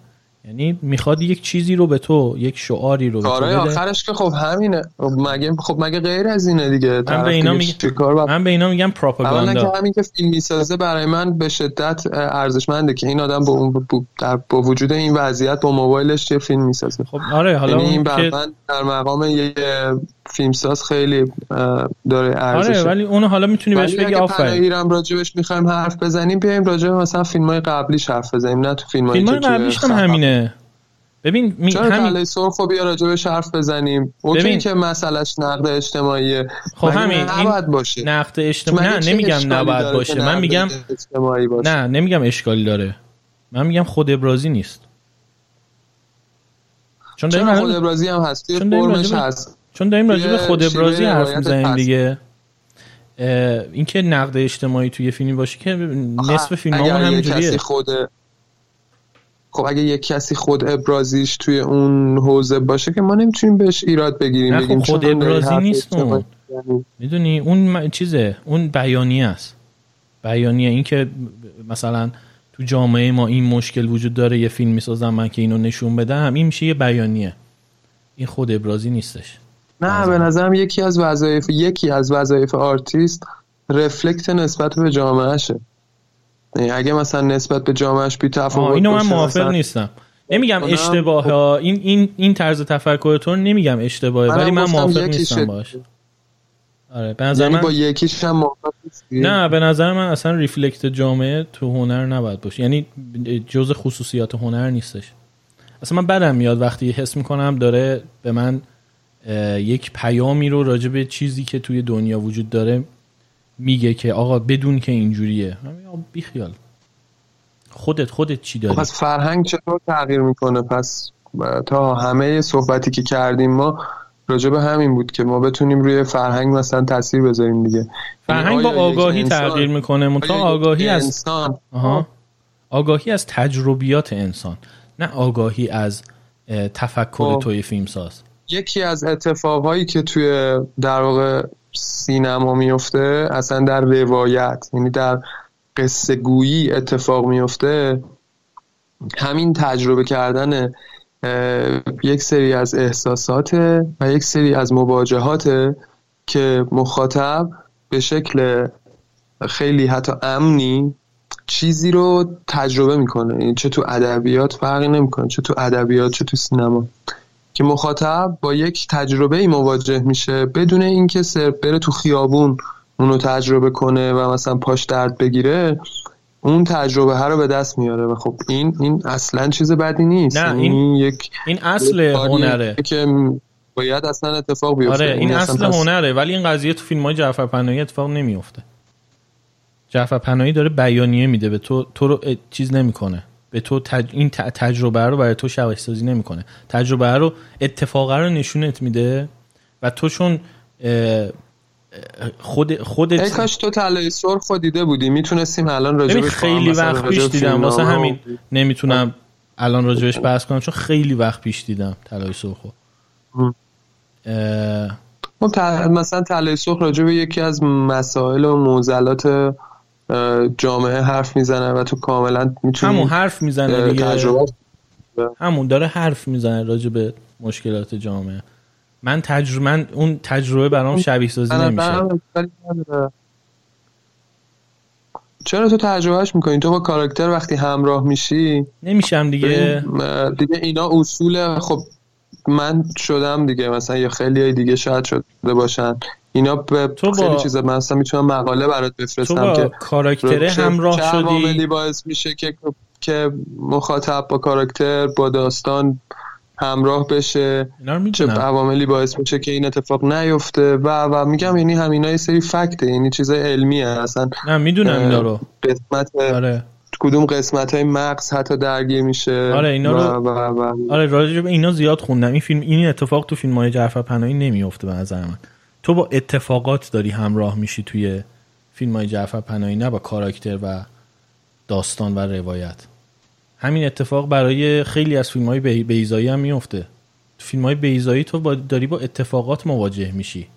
نه با کاراکتر نه با آدم نه تجربه. توی فیلم مرگی ازگرد تجربه هیچ گونه شبیه سازی تجربه برای تو اتفاق نمیفته تو داری با یک با یک سری اتفاقات همراه میشی. واسه همینم خسته خب کنم خب تو که تئاتر خوندی که دیگه راجب فاصله گذاری می‌دونی و راجب این پدیده می‌دونی که این آره. چه پدیده ایه و با مخاطب برقرار می‌کنه. خب این که تو خوشت نمیاد ازش خب در نظر منو میگم دیگه. من خب تمام این چیزا نظر منه. به نظر من فاصله گذاری کلا بود سر تئاتریا گذاشتن. یعنی ایپسن کلا گذاشت سر به نظر من نه به نظر من اتفاقا اون شیوه کلاسیکی که مخاطب و غرق در تماشا و این می‌کنه داره کلا سر مخاطب می‌ذاره. خب دیگه کار هنر همینه دیگه. سوپرمن داره پرواز می‌کنه داره کلا سرش می‌ذاره. آره خب کار هنر اینه که کلا سرت بذاره. سینما 24 فریم در ثانیه دروغ میگه. تو بعد دروغ بگی من. نه سینما یه بخشش هم 24 فریم بر ثانیه حقیقته. نه اون برو فیلم مستند بساز. جعفر پناهی جعفر پناهی اگه می‌خواد به من مشکلات جامعه نشون بده فیلم مستند بسازه. کلوزاپو چجوری تعریف می‌کنی؟ اون وقت مثلا زیر درختان زیتون رو چطوری تعریف می‌کنی؟ اصلا مثال های خوبی نمی‌زنی. یعنی با, همه اینا هم می‌تونم مشکل خب داشته باشم. جریان ز... جریان از اینه که من میگم تو اگه می‌خوای علاقه داریم یا برامون مثلا شاید ارزشن با هم متفاوته دیگه. یعنی نه خب من یه بخشی از چیزایی که من چیزی که میگم خیلی بنیادینه. من میگم تو باید روایت به من مصرفش برای من اینه که تجربیات انسانی رو با من اشتراک بذاره و من ناخداگاه هم درگیر بشه با اون قضیه. اگه می‌خوای اتفاقات بعد جامعه رو به من نشون بدی فیلم مستند بساز. حقیقت رو به من نشون بده. اگه می‌خوای من, تجربه انسانی خب، به اشتراک شکل داریم. آخه تاها یعنی این یه چیزی که ما راجبش مثلا بیایم بگیم این غلطه یا اون درسته که نیست. یعنی تو خودت همینو می‌دونم قبول داری که هیچ کدومشون رو نمی‌تونیم بگیم غلطه یا درسته. می‌تونیم بگیم خب من اینو میپسندم یا اونو میپسندم. من می‌تونم بگم این هنرمند اون اگر نیست. غلط می‌دونی؟ خب این فردوسی می‌تونست بیاد تاریخ بنویسه. ولی ننوشت اومد داستان تعریف کرد. دلیلی هم که چی؟ دلیلی هم که خب بیهقی تاریخ نویسه. می‌دونی؟ خب ولی اونم داره داستان تعریف می‌کنه. آره ولی تاریخ ولی یکیش اثر هنری یکیش گزارش نویسیه. فردوسی به نظر آره اثر هنری خلق کرده. خب نه به نظر من تاریخ به حقی هم اثر هنریه. آره. خب این چیزه. یعنی اونم اصلا لایه های دیگه ای داره غیر از یعنی یه متن کاملا اپیک نیست. می‌تونیم راجبش اصلا بیایم. مثلا الان یه بخشی چم حسنک وزیر رو بخونیم با هم دیگه و ببینیم کجاهاش. اصلا اپیک نیست. آره این چیزی که باعث شده یعنی داره تو... مثلا قضاوت می‌کنه یا داره داستانو یه هایی از داستانگویی و اصلا قضاوت و اینا رو حتی واردش میشه و فقط صرفا روایت ریپورتاج نیست. حالا ولی فکر کنم از یه جایی به نظرت حقی به نظرت خود ابرازی کرده توی نوشتارش؟ خود ابرازی هم گرد در نقاطی داشته. آه. اصلا کل آره آره اصلا شیوه نوشتاریش خود ابرازی آره چیز فرم و شیوه اینا من نظرم جز خود ابرازی نیستش. آخه نمیشه گفت نه. اینجوری حساب کنین هر کی که نامه می نویسه برای یکی دیگه هم اصلا کل خود خود ابرازیش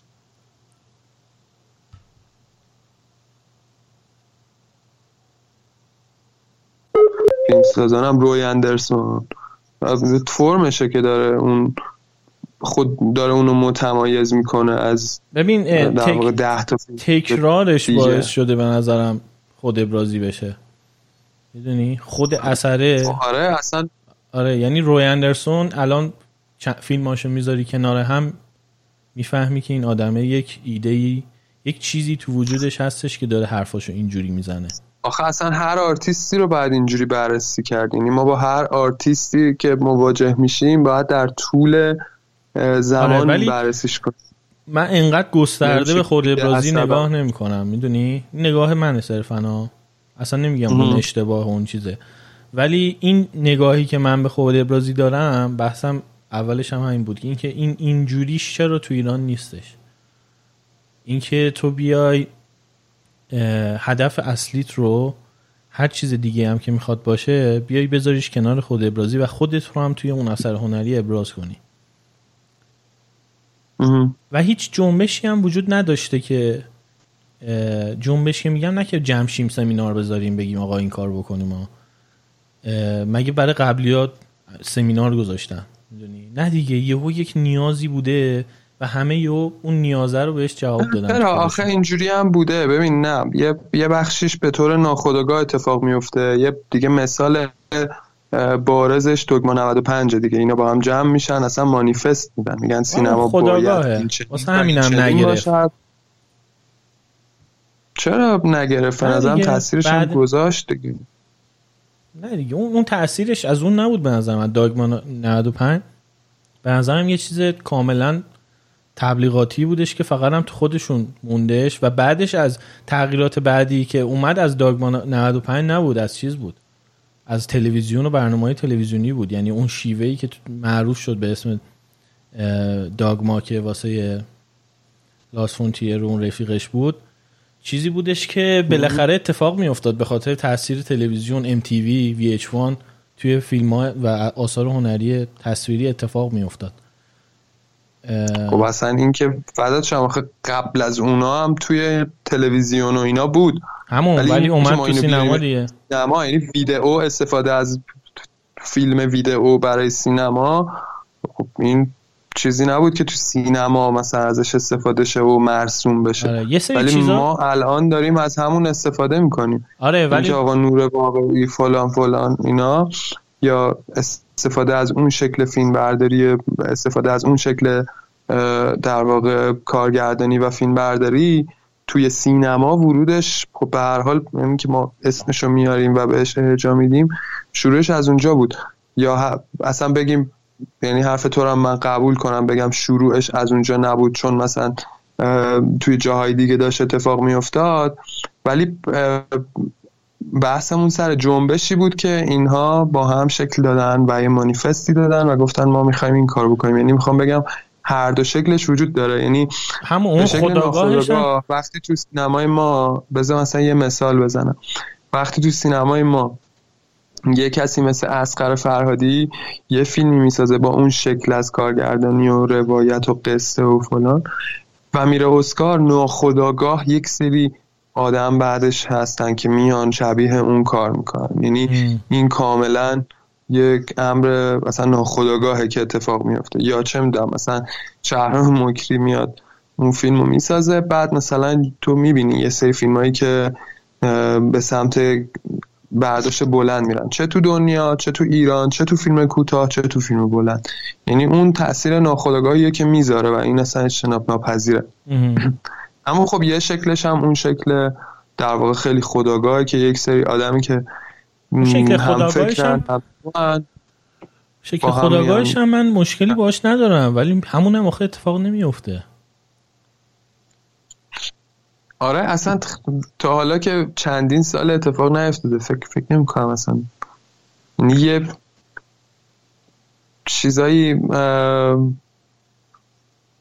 چیزایی مثلا من شنیدم در حد شنیدن که یه دوره ای فیلم توی جریان سورئالیستی تو ایران می‌خواستن. همین مثلا موضوع شاید مال 15 20 سال پیشه. به سه جوون دانشجو فیلم ساز و اینا این کار می‌کنن که خیلی هم به نتیجه خاصی هم نمی‌رسه. ولی آره منظورم این که یعنی این شکل از اینکه یه سری آدم جمع شن بیان مانیفست بدن بگن مثلا باید فیلم اینجوری باشه. ما که نداشتیم حداقل اخیرا. در مورد همون فرهادی هم که گفتی برای من جالبه.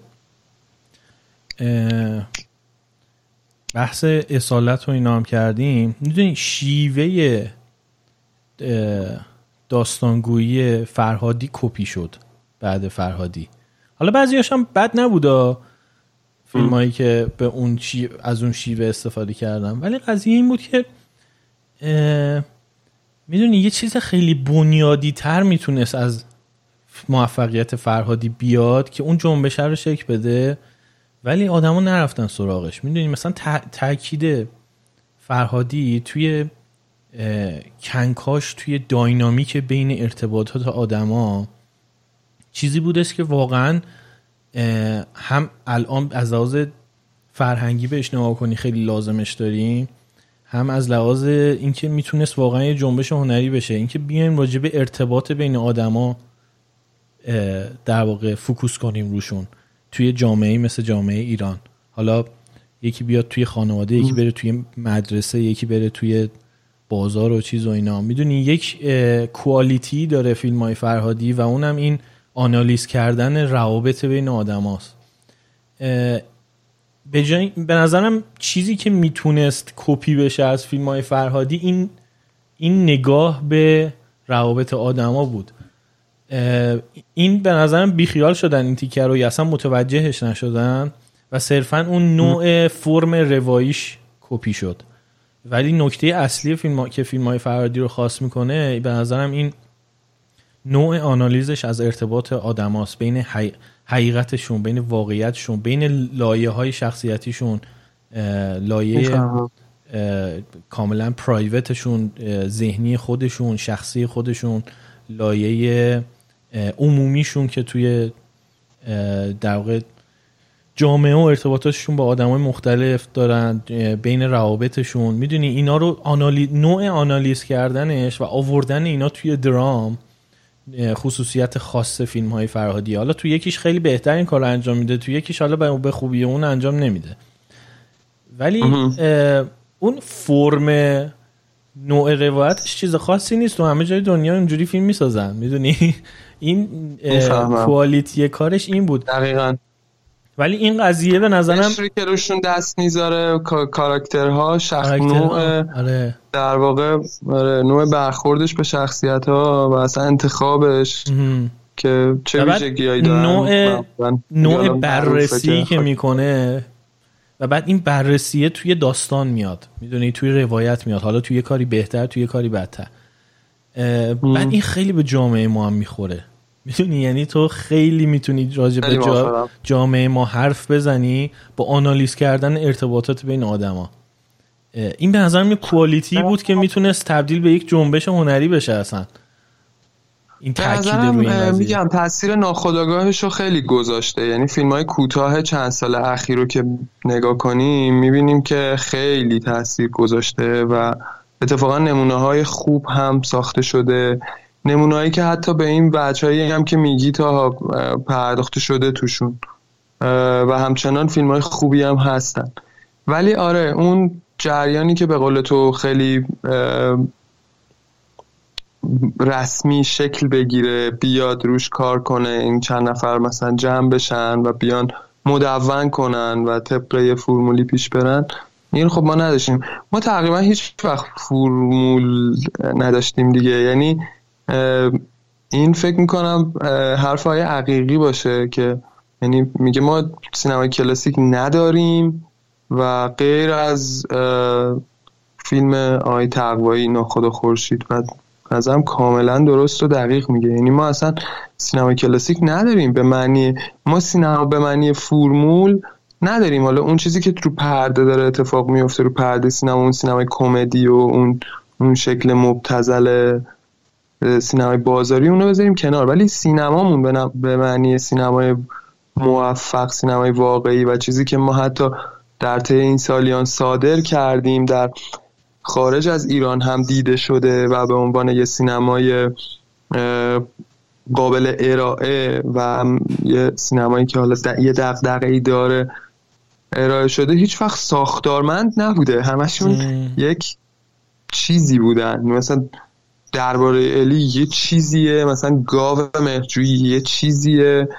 هر کدوم ها یعنی هر کدوم این فیلم ها رو که توی این سالیان بیایم مثال بزنیم می‌بینیم که هیچ کدوم یه ساختار چیز ندارن. یه ساختار مشخص که بگیم همه دارن از اون پیروی می‌کنن. آره این مسئله وجود داره. اصلا ما سینمای ژانر هم نداریم. یعنی سینمای ژانر هم بازی سینماییه که خیلی تئوریمنده و میگه آقا این این این این یه سری المانا داره و مرزاشو مشخص می‌کنه با همون المانا چرا؟ حالا باز اونم تو سینمای کوتاه داره شکل می‌گیره. مثلا پویا همین پوری دوست خیلی خوب منم هستیم. چند تا فیلم این مدلی ساخته؟ یعنی فیلم خیلی خوبی هم ساخته. اتفاقا آخرین فیلمش همین نفر سوم بود توی اخیرا تو دو تا جشنواره. توی کره و اینا هم رفت. آره مثلا اون خیلی خوب داره به این موضوع می‌پردازه به سینمای ژانر. ولی مثلا حتی همون آدم هم در واقع می‌بینی که با نقد فیلمسازا و آدمای دیگه ای که فعالن تو حوزه فیلم کوتاه مواجه میشه که مثلا فرضا باش اینطوری برخورد میشه که طرف آرتیست نیست و داره مثلا کپی می‌کنه یا داره یه کار خیلی مشخصی رو انجام میده. یعنی حتی به اون وقعی نمی‌ذارن آدم ها که مثلا این جریانه مهمه باید پا بگیره و آره از یه مسائل این چنینی که واقعا سینمای ما رنج می‌بره. یعنی اون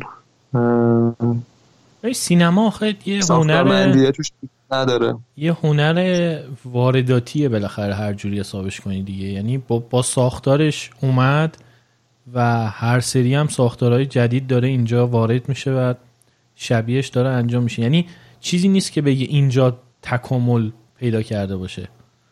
می‌دونی؟ یعنی تکاملی نداشته توی خود ایران به خاطر ایرانی آره دیگه هر اتفاق آرتیستیکی هم که افتاده یه جایی افتاده و هیچ وقت پیگیری نشده. آره. شبیه یه حالا ژانر یه استایل هیچ وقت چیز نشده. یعنی ساماندهی نشده که روش کار بشه و ادامه پیدا کنه.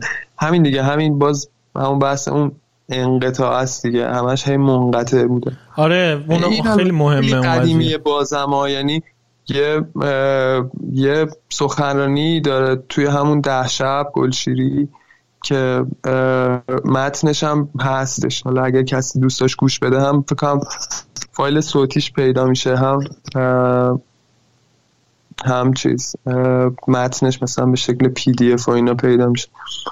جوامرگی در شعر در نصر فارسی که اونم باز راجع به همین انقطاع حرف می‌زنه. این یه سری نقطه عطفا رو هی شروع می‌کنه. از سال 1301 شروع می‌کنه با در واقع حالا مثلا جمالزاده و بعد می‌رسه مثلا به هدایت و بزرگ علوی و بعد دوباره میاد می‌رسه به دهه سی می‌رسه به دهه چهل و همه اینا. ولی بعد تو می‌بینی که اینا همینجوری قط قط شدن. یعنی چه خود اون آرتیستا یه سری کار انجام دادن و بعد تموم شدن و بعد هیچ, هیچ باز هیچ جریانی شکل نگرفته که این یه ذره منسجم بشه این حرکت و بندی بشه. آره. یعنی شاید اون همون کانون نویسندگان باز شاید می‌تونست یه محفلی باشه که این اتفاقه تو دلش بیفته. ولی خب بعدش دیگه اینا در واقع ادامه پیدا نکرد. دمت گرم شاین دمت تو گرم تا خیلی. خیلی بحث مفصلی بود. آره. امیدوارم اذیتت نکرده باشم با پافشاری ببین یه چیزی من بهت بگم. من نگاهم به گفتگو این شکلیه. اگه تو اون حرفا رو می‌زدی من می‌گفتم آره واقعا خیلی وضع بده اینا اینجوری اینا. می‌شدیم دو تا آدم که دارن راجع به وضعیت بد قور می‌زنن و بعدم با هم موافقیم و بعد گفتگومون تموم می‌شد. یعنی همونجا نقطه گذاشته می‌شد و تموم می‌شد و واقعا بعد اون که از اون قضیه رد شدیم قدم بعدیمون به نظرم تیکه مفیدش این تیکه آخر بودش که حرفایی زدیم که اگه من تو اون لحظه با تو همراه می شدم این حرفا زده نمی‌شد. می‌دونی من همیشه دوست دارم این تیکه دومم بهش بپردازیم. اون تیکه های اول حرفایی که زدی کاملا باید موافق بودم ها ولی مخالفتم تو این بود که تو اون نمونیم. از اون بگذریم. قدم های بعدی یعنی این گفتگوهای بعدش به نظرم همون قدی اهمیت دارن که اون قبلیه داره. خیلی وقتا توی گفتگوهامون تو صحبت کردنمون با این و اون اون قدم اوله رو برمیداریم با همدیگه راه میریم موافقیم با همدیگه و بعد تموم میشه گفتگو. ولی نظر من این تیکه دوم هم اهمیت داره. بعد راجع به این چیزا هم صحبت کنیم. کاملا. هدف من هم هدف من شاید اگر پافشاریم یه کمی طولانی شد و از همه کسایی هم که این پادکست گوش میدن. الان هم عذر می‌خوام اگر که خیلی اصرار کردم روی چیزی. نیازی نیست. ولی ماجرا اینه که آره من احساس کردم که ما باید حالا اگرم می‌خوایم رد شیم ازش بپذیریمش و بعد حالا رد شیم ازش بگیم حالا این وجود داره. یعنی اتفاقا من وقتی رسیدیم به اون جایی که تو گفتی خب آها حالا رسیدیم به این نقطه و ادامه بدیم همچنان مشتاق بودم که ادامه بدیم. یعنی اینجوری بودم که اوکی آها آره ادامه بدیم حتما برسیم به اینکه دیگه چی بعدش چی؟ ما خودمون چی؟ یعنی افراد چی؟ واقعا ما کار زیاد داریم یعنی مردممون و جامعهمون خیلی کار داره که درست بشه و بعد از خودمون شروع کنیم. یعنی هر کسی از خودش باید شروع کنه. و کم کم امیدوارم که بتونیم منافع جمع رو هم در نظر بگیریم و به فکر خودمون نباشیم به فکر اینکه خودمون پیش بریم نباشیم و به این فکر کنیم که یه جمعی وجود داره و دیگرانی وجود دارن و بعد همه در کنار هم آره مخصوصا تو این دوره کرونا خیلی می‌تونی این قضیه موزل و قشنگ حسش کنی این نگاه فردی و چیزو تصور نکردن اینکه توی جامعه داری زندگی می‌کنی از طرف افراد واقعا قشنگ می‌تونی حس کنی. و منو به شخص خیلی داره اذیت می‌کنه. خیلی مثلا تو زمینه کرونا من اصلا نمی‌تونم با کسی قبول کنم که بیاد بگه سیستم و اینا. یعنی راجع به اون قضیه حتی حرف بزنه. من میگم خیلی خوب. باشه ولی قدم بعدی من و تویم دیگه. من و تو چقدر رعایت می‌کنیم؟ یعنی توی لول فردی واقعا بعد وقتی بحث کرونا و اینا میشه و حتی من دیگه میگم راجع به هنر و اقتصاد و اینا هم که صحبت میشم دیگه میگم بیایم راجع به اون تیکه دومه که خودمونیم هم بیشتر صحبت کنیم. به این معنی نیستش که قبلیه وجود نداره مورد اول وجود نداره. به این معنی که این این تیکه هم مهمه باید بهش توجه کنیم. اینکه هر چقدر بگی آقا مثلا مدارس رو باز کردن okay. ولی تو هم خب نرو تو صف بستنی وایس بستنی بخر دیگه. می‌دونی؟ یعنی بله. یا تو که مثلا میری سوپرمارکت نچسب به نفر جلوی دیگه. دو متر فاصله بگیر. بعد راجع به این چیزا هم حرف بزنیم دیگه. یا okay هنرمندی که با همه محدودیت ها تو که تو فیلم سازی وجود داره خیلی خب وقتی حالا یه فرصتی پیش اومده می‌خوای فیلم تو بسازی دقت کن دیگه. یه سری چیزا رو داخل کن دیگه تو قضیه. تا کاملا باید موافقم کاملا.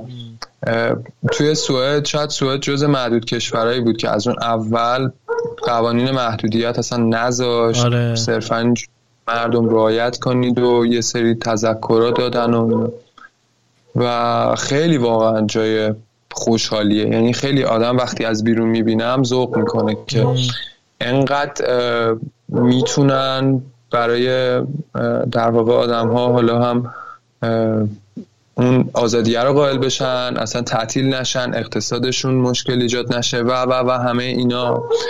و مردم هم واقعا رایت کنن. یعنی اینکه هر کسی شخصا حالا من به تمام موزلایی که وجود داشت حالا اینکه به ما یاد ندادن ما نمی‌تونم فلان بودیم بسار بودیم همه اینا اشاره کردم ولی اینکه واقعا ما چه چقدر سخت خواهد بود مسیری که داریم که بتونیم خودمون رو بسازیم. یعنی واقعا خودی به یه خود ساختگی برسیم تک تکمون که همه چی بهتر شه برای هممون. و این این که همش بگیم سیستم سیستم سیستم بله ما سیستمیم. یعنی ما خودمون خود سیستمیم. یعنی سیستم از ماه و ما هم همون ببخشید ما می‌دونم این سگم شروع کرد آره. نصف شب سگا شبا آره. آره. خیلی کلا همیشه هستن دیگه. با ما توی شهرکمون کلا سگا زندگی می‌کنن. می‌تونم پنجره رو ببندم. نه اوکی دیگه داریم. خود تمومش می‌کنیم دیگه. دمت گرم. خیلی حالات. دم خودت گرم تا خیلی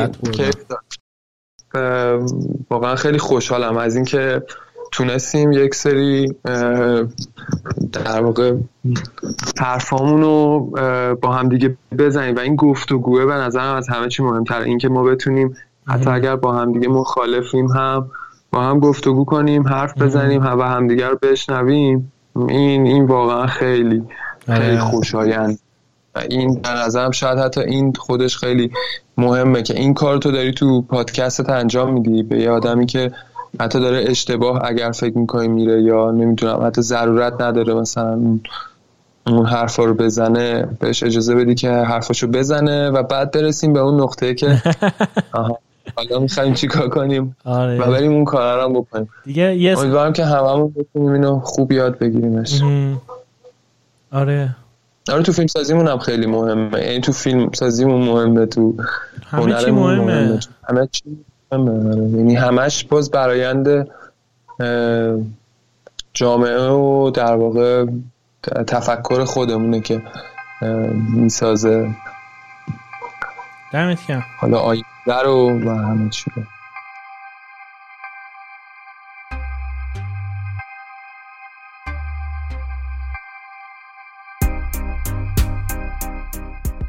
رادیو نیست رو می‌تونین توی app های پادکست گوش بدین دیگه. دیگه چند بار بگم. همه جا هستیم. Spotify Apple Podcast Castbox هر جا که میشه کامنت گذاشت تو این app ها برامون کامنت بذارین. review بذارین روی Apple Podcast و با دوستاتون به اشتراک بگذارید.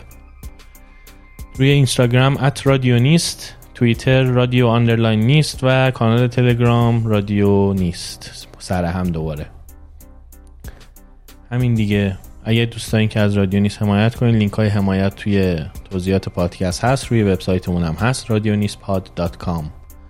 دم شما گرم. خدا حافظ